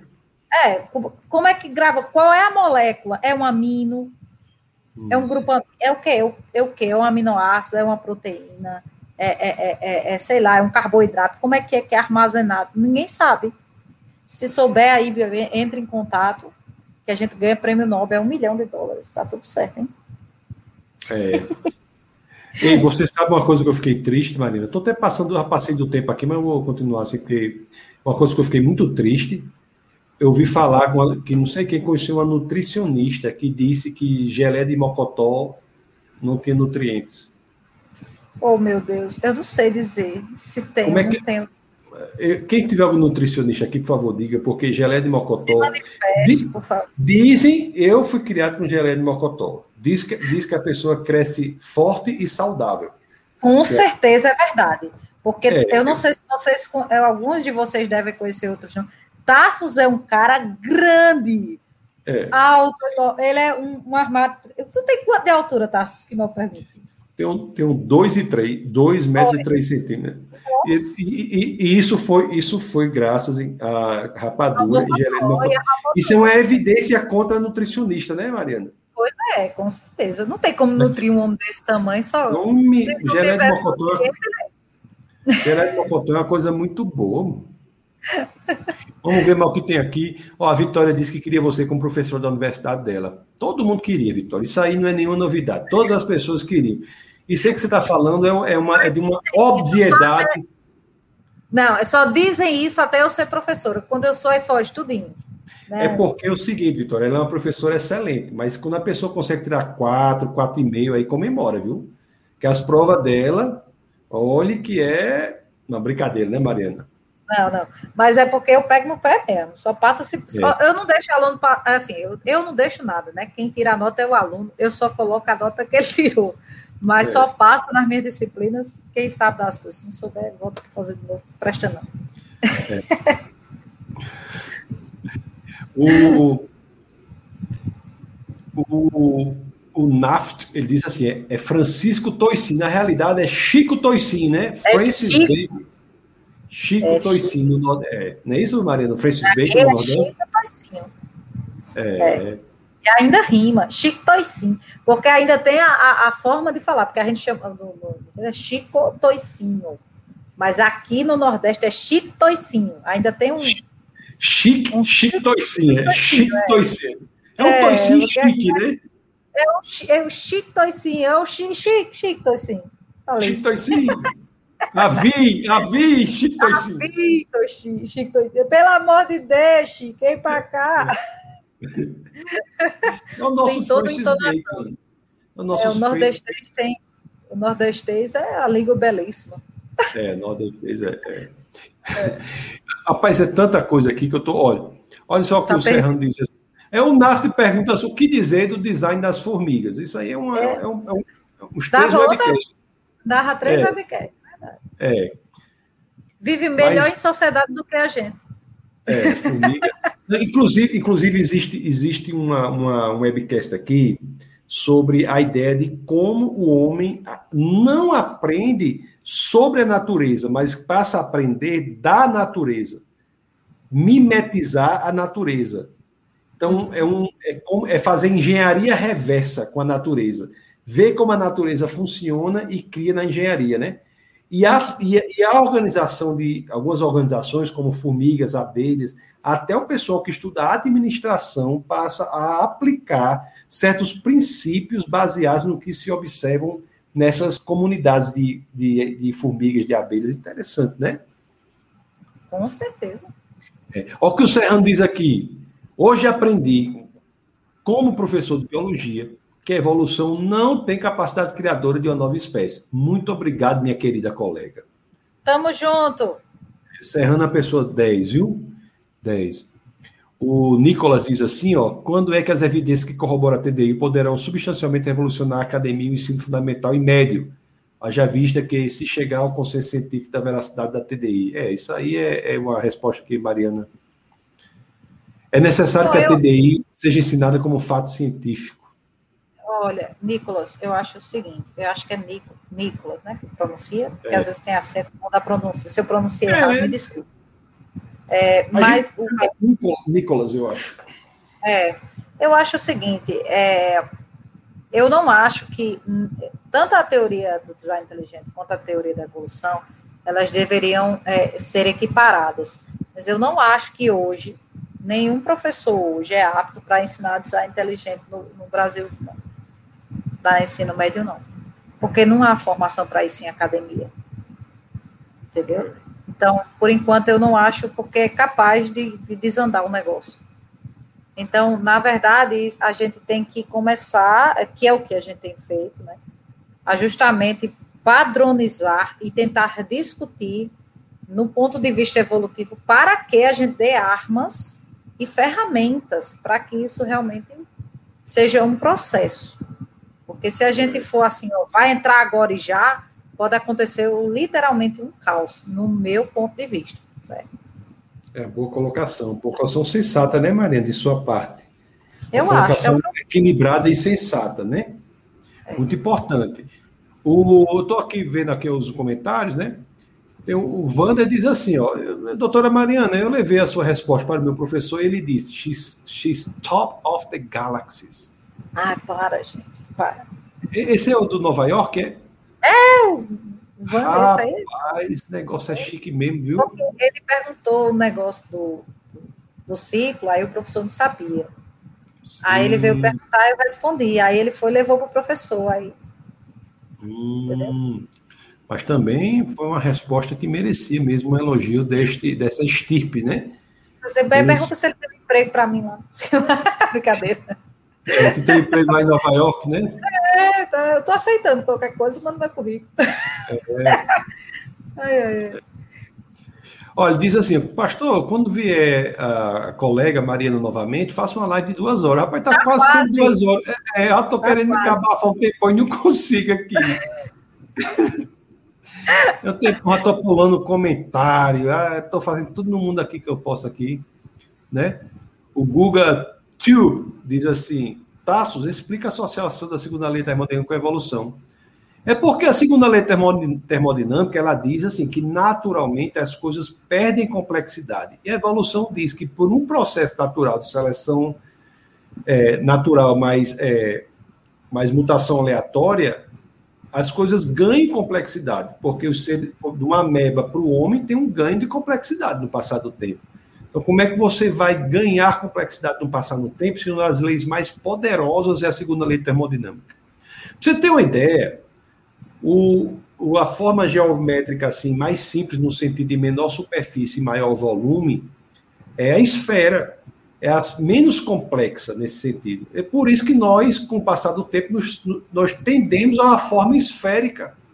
Nós engordamos por conta da segunda lei termodinâmica. Então, se você está engordando aí, Guga, não é culpa da macarronada, da pizza, é culpa da segunda lei termodinâmica. Não é isso, Mariana? Com certeza e de algumas pizzas, de, de alguns chocolates, da tristeza da pandemia, de ficar isolado. Contribui aí para a forma esférica. Só aí, foi. Tá, se você consegue citar a sua fonte de 5 mil, eu acho que é 5.686 cópias da Bíblia. Eu acho que ele está falando aqui do número de manuscritos em grego do Novo Testamento. São 5.686. Tem várias fontes para isso, né? São manuscritos em grego, só do Novo Testamento, as 20 mil linhas do Novo Testamento. 5.686. Aí nessa. É, não sei porque está citando isso aqui, né? Mas na lista dos manuscritos, Mariana, em segundo lugar, nós temos a Ilíada de Homero com 643 cópias. Os diálogos de, Platão, por exemplo, são baseados em 10, 7 cópias. Isso aqui tem a ver com a confiabilidade da Bíblia. O Café Consciência 2020 ainda está disponível no, no YouTube, viu? Você pode ir lá na Café Consciência, leia, veja lá, é confiabilidade da Bíblia que a gente trata disso. Ó, vamos ver, rapaz, eu estou tentando terminar aqui, né? O diz aqui, ó. Pastor Tassi, interpretar o termo hebraico como dia para longo período de tempo não é incompatível com as menções de que dia tinha manhã e tarde. Pois é, o pessoal alega isso aqui, mas isso aqui é, é, é o fim do longo período. Em contraposição, nós podemos dizer, por exemplo, que o sétimo dia, você vai ler a Bíblia no capítulo primeiro, você lê o primeiro dia, o segundo, o terceiro até o sexto. E foi a, e foi a, a tarde e amanhã foi o, o, o primeiro dia, e foi o segundo, foi o terceiro, foi o sexto. Mas no sétimo dia você não vê essa menção, mas fala de dia. É como se ainda continuasse o sétimo dia. Também tem, agora, também tem uma passagem nas Escrituras, se eu não me engano, é, é, é Gênesis 1, capítulo 11 e, e, seguintes, que dá a impressão das plantas crescendo no, durante o Yom, que também dá um longo período de tempo. É sim uma dificuldade esse, esse de manhã e tarde, mas você pode interpretar como o fim de um longo período, tá certo? Mas assim, eu não faço uma. O Defesa da Fé não vai brigar com esse negócio de que é terra jovem, terra, é, é? terra antiga, essas coisas, não. Mas eu quero dizer que os dois, os dois são compatíveis com as escrituras no hebraico. Tá bom? Mariana, Mariana já está. Mariana tá, eu combinei com ela até 10 e 20 pessoal. Eu estou aqui. Ai, meu Deus. Vandir, Vandir já está com raiva de mim, assim, porque. Ah, nada. Quem guia, administra, dá ordem para os mecanismos dentro da célula? Vamos descobrir ganhar o prêmio Nobel? Não tem, só, só sabe os mecanismos, nós sabemos como é que eles, por exemplo, ah, como é que um, uma vez, assim, um vacúolo anda, né, ele se move, ou vesículas dentro da célula se, se move, lisossomos, quem é que mantém a estrutura celular? Existe um esqueleto celular de actina e microtúbulos, né, você tem a tubulina e outros, que mantém a estrutura celular. Então, é, como é que elas se organizam? Como é que ela deixa, por exemplo, o neurônio naquela forma né, de dentrito? Como é que ela faz é, é, as células, por exemplo, da epiderme serem achatadas? Aí, aí é outra conversa. É, tem o, os ateus, tem ateus que dizem, eu até, acho que até com o Saulo que eu estava conversando né, numa live aqui, ele dizia assim, né, quem coloca fogo nas equações né? Porque a descrição do fenômeno não justifica a existência do fenômeno. Ele descreve algo que existe. Mas por é, que, que as coisas existem, não é assim. A ciência não entende o porquê. Não entende. E, não, e, e outra coisa, ela não é, é, em essência, ela não é para fazer isso. Perfeito. Ela quer prever e controlar o fenômeno. O resto é. é o, o resto é Jeová, é Jeová. É, exatamente, por aí. Oh. é, o rapaz é, entendeu? Tem muita coisa aqui, aí vou pulando aqui, ó. Eras não seriam incompatíveis com manhã e noite. Manhã e noite existiram apenas depois das sete eras, eu não sei. Não sei o que são. É, criação do sol, né? A, a criação do, a, a, criação dos luminares nas escrituras, o verbo não é bará. Quando fala nos luminares em hebraico, o verbo é assar. Então quer dizer que os céus foram limpos e o sol e, e os luminares já haviam sido criados, porque o verbo bará é antes. Quando, no capítulo 1, verso 1 de Gênesis, quando Deus criou os céus e a terra. Né? E céus e terra, em hebraico, é a forma de dizer todo o universo. Enfim, o Carlos Alberto diz aqui, professora Mariana está sempre arrasando, é verdade mesmo. Esse viu? rapaz é top também, viu? É, é o que ele diz aqui, ó, é uma pioneira no Brasil na defesa da verdade. Que venham mais professores com essa coragem e amor. Excelente live, é isso mesmo. Eu subscrevo a este elogio e ainda coloco uma quantidade de palavras tão grande aqui que não caberia na tela do computador das pessoas que estão ouvindo aí. Ó, então vamos ver o que diz mais aqui. Estou pulando, viu, Mariana, para a gente terminar logo, porque tranquilo, o povo não, tranquilo. Fica na paz, estou na paz. Perguntar. Daqui a pouco o YouTube chuta a gente. Rapaz, tem uma pergunta aqui que é tanta coisa, esse Google. Diz aqui, ó, o que você pensa sobre a corrente que usa a queda para justificar os homens da caverna? Alguns acreditam que por causa da queda o estado de natureza foi reduzido, homens da caverna. Não, não eu, é, ele está dizendo eu assim, não... que é, eu também não concordo, não. Você quer falar ou quer que eu fale? Quer dizer alguma coisa? Não, pode, fala você primeiro, eu falo depois. Não, eu, assim, é, a gente não crê que a queda, o homem, o homem já é criado inteligente, né? De acordo com as escrituras. Inclusive, ele, ele. Aliás, o trabalho existe antes do pecado, né? Tem gente que acha que o trabalho é, um, é um, uma penitência, né? Um decorrência do pecado. Então, o homem Depende já é criado. Depende do trabalho. Pô, teologicamente mais correto é o que a professora Maria está dizendo. Tem, tem, pecado que é fruto do pecado, né? Tem trabalho que é fruto. É. Mas o ato em si, a natureza do trabalho, né? A constituição do trabalho é anterior à entrada do pecado, teologicamente falando. Porque o homem é criado, já é dito a ele que deve trabalhar. Então ele vai cuidar do jardim e ele vai dar nome aos animais, né? Então é uma, uma tarefa. Então o homem é criado inteligente, né? O que, o que algumas pode existir alguns hominídeos, algumas situações que não que uns não eram homens em si e outros eram muito inteligentes. Tinha até esses homens que eram seres humanos que tinham capacidade muito inteligente. Então é isso aí que a gente mas, acha. Mas vamos combinar você... que é assim até hoje, né, Tato? É assim até hoje. É, assim, é, é verdade. É desprovido do, do tique do teco. É, Mariana, isso é uma realidade, né? Isso é verdade. Fazer o todos, é, o que não quer dizer nada, né? Assim, porque o, a salvação diz assim que Deus quer, Deus não diz assim, você tem que ter o cérebro de um filósofo, né? Ele diz que você tem que ter o coração como de uma criança, né? Então, para nós alcançarmos a eternidade, o que busca é o coração. E às vezes é essa distância entre o cérebro e o coração que tem que ser percorrida para que passemos a eternidade ao lado do Senhor. Mas tem pessoas que se dedicam a áreas menos intelectualizadas, né? São pessoas que, é. que têm uma vida diferente. Não, mas o que, o que eu estou querendo dizer com isso é porque às vezes tem uns, tem uns que demora para pegar, tem que pegar no tranco, na inteligência mesmo. Entendi. Era só uma piadinha mesmo. Entendi, entendi. É, é, vou falar mais aqui, eu tô, vou terminar, viu? Desculpe-me saindo um pouco do assunto, como falar para um ateu sobre a questão de animais falarem nos relatos da Bíblia, como em Gênesis. Acho que é o caso de, da, da serpente, não é isso? Tem o caso. O que, o, a serpente que falou não foi um animal, né, mas foi o inimigo de nossas almas, que entrou ali e usou o corpo do animal. É interessante que Deus, quando vem ao mundo, ele encarna naquele que fora feito, a imagem e semelhança dele. Né? O Satanás não, ele não encontra essa possibilidade, tem que, que tornar materialidade em um animal. Então, assim, o relato das escrituras trazem para a realidade um mundo que não é apenas natural, é um mundo sobrenatural.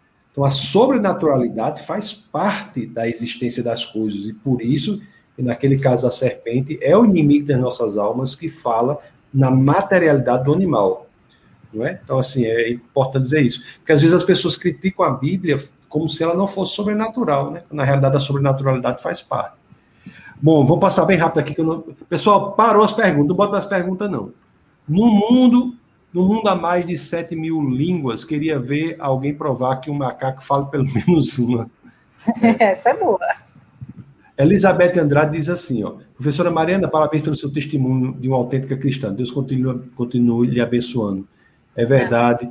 Ó, salve Chico Toicinho, é verdade. É, né? é, bom, tá bom. Vamos aqui. Eu tô o último aqui que vai ser assim. Não, ninguém, pelo amor de Deus, não escreve mais nada, não comente mais nada. Eu já vi, revi várias vezes todos os Café Consciências. Sou teu fã. Café Consciência é um evento. Eu também sou, faz... Guga. Eu também sou fã desse rapaz. Não, é isso, pô, aí, aí é, já é demais já. É. O Serrano diz, que Deus maravilhoso. Tem, pronto, tem forma melhor de encerrar do que com esse comentário, que Deus maravilhoso. E é mesmo, Deus é maravilhoso. Professora Mariana, eu estou aqui com o coração cheio de agradecimento pelo seu tempo, pela sua inteligência, pelas informações que você nos brindou com elas e principalmente pelo seu testemunho, né? Testemunho de vida, principalmente essa história do seu pai que eu não conhecia. É uma história muito, é uma história muito poderosa, né? Que quer dizer o quê? No cristianismo sempre há esperança. Sempre há esperança. Então nós nunca podemos perder a esperança. Isso é tão comum assim na minha função pastoral, né? A gente vê que algumas pessoas às vezes um ente querido falece, a pessoa acha que a pessoa você não sabe só Deus sabe. Né? Então a Mariana foi dada aí, Deus providenciou uma situação em que ela viu que o pai dela está ao lado do Senhor, né? Mas mesmo que você tenha perdido um ente querido e não tenha essa oportunidade de ter sabido, não ache que necessariamente você não sabe. Mariana, eu conheço, eu vou contar um negócio aqui, eu conheço várias pessoas que têm um ministério secreto são médicos e enfermeiros nos hospitais que exercem o seu ministério nos últimos minutos de vida das pessoas, pregando a palavra da salvação. Então, são pessoas que Deus possibilita que fiquem ao lado dos enfermos e dos doentes nos últimos minutos de suas vidas. E o relato que nós temos são tantas que naquelas situações entregam suas vidas ao Senhor. Então, no é, cristianismo. É, só vai saber na glória mesmo. Não tem como saber. Só na glória. Eu já desisti de saber muita coisa aqui, sabe? Muita coisa. Você, é? nunca, olha, você nunca vai saber o impacto do seu ministério. Você nunca vai saber. Então, tem, eu já falei até no, no, na live, fosse passado retrasado, aqui minha esposa Camila, né, que você conhece, ela, eu, eu dizia, Camila, vamos passar um ano no, no Israel, eu estava viajando, vamos passar um ano no Senhor. Ela citava lá a passagem de Tiago, lá do livro de Tiago, que dizia assim, né, você faz planos, mas só Deus sabe o dia de amanhã eu acho que é Tiago, capítulo 4. Então, assim, pessoal, é, é isso aí. Então, então eu estou aqui para lhe agradecer, Mariana, por sua participação e você ter e a palavra para você aí, para que você possa se despedir do pessoal que está aqui firme e forte. Eu quero agradecer a vocês que tiveram paciência de aguentar a gente por uma hora e 55 minutos. agradecer em primeiro lugar a Tassos pela confiança. Eu sei que esse canal é um canal de credibilidade, né? Só vem gente top aqui, só gente estupidamente inteligente. Então, eu me sinto muito honrada de estar aqui conversando com ele. Ele sabe que eu tenho ele, a família dele, no lugar muito especial no meu coração. Quero agradecer, mandar um beijo a todos aí, viu, Tassos? E um abraço aí a todos vocês. Espero muito que, que tenha sido de alguma forma esclarecedor e ao mesmo tempo de reflexão para vocês. Isso é um assunto muito delicado, às vezes fere um pouco. Não partam da premissa de que nada do que eu ou Passos falamos é para ferir, na verdade, há, na verdade, é uma, uma preocupação do que, das consequências disso. Né? Então, eu agradeço de coração a amizade de todos, né? um beijo especial à Saula, a Ana, o Vander, né? a todos aí, Ma, Ma, Matheus, não, como é? Serrano. Hum? É, é porque Matheus Serrano... Matheus é o neto, neto dele. É o neto dele. O, avô, né? o avô é Carlos Serrano. Carlos Serrano, né, pelas, pelas, pelas biólogo, biólogo. biólogo, né? Então, meu colega aí de, de, de, profissão. Então, eu quero agradecer muito, sabendo que não sei de todas as coisas, tá, gente? Peço aí desculpa se, se alguma coisa não ficou bem entendida, mas é da melhor forma que a gente consegue passar. Então, um beijo aí a todos. Deus os abençoe. Ok, Mariana, muito obrigado, minha querida. Eu vou deixar você ir aqui. Deus abençoe você. Um abração para você, tá? Tchau. Outro para você. Tchau, tchau. Pessoal, vocês viram a participação da professora Mariana, que coisa maravilhosa, né? Então, assim, agradeço muito a Mariana, agradeço muito a você que está aqui presente conosco. Nós iremos começar aqui um, um, umas reuniões aqui no Distrito Federal, em Brasília, né? Se você quer participar, manda um WhatsApp para o Defesa da Fé, né? O, se você quiser participar disso, mande o WhatsApp do Defesa da Fé, é esse aqui, 84 98185 1517, tá? Que mais informações serão dadas. Terça-feira que vem, conforme vocês estão vendo aqui, nós temos a nossa escola bíblica, toda terça-feira às 21 horas. Então, assim, esteja conectado conosco, né? A escola bíblica semanal, toda terça-feira aqui comigo, às 21 horas, você é nosso é, convidado. E toda quinta-feira que nós temos o nosso webcast, é proibido não pensar. Se você quer se envolver com defesa da fé, se você já está envolvido, você é convidado para, se assim querendo, né, poder é, participar financeiramente para que mais e mais pessoas sejam atingidas. Né? Todos os recursos são direcionados para a expansão é, do ministério. Então, nós temos aqui o Pix, né? O Pix que você pode, pode se assim Deus colocar no seu coração, fique bem à vontade, é, transferir qualquer valor que é substancial para o ministério poder exercer as suas atividades, tá bom? Então foi uma grande alegria é, essa participação aqui, esse webcast de hoje, né? Uma correria, mas graças a Deus deu tudo certo e conseguimos até chegar aqui é, esse momento. Geralmente eu termino mais cedo, mas com a Mariana sempre muitas perguntas, eu não pude deixar de contemplar as pessoas que fizeram perguntas, tá bom? Então, muito obrigado mais uma vez. Até terça-feira com o nosso é, Escola Bíblica, né? Se você quer, mais uma vez, fazer parte do movimento, se envolva com a gente. Então, que Deus abençoe fortemente e nunca se esqueçam. Aqui no Defesa da Fé, é proibido não pensar. Um abração, Deus abençoe. Essa foi uma produção do Ministério Internacional Defesa da Fé, um ministério comprometido em amar as pessoas, abraçar a verdade e glorificar a Deus. Para saber mais sobre o que fazemos, acesse defesadafé.org.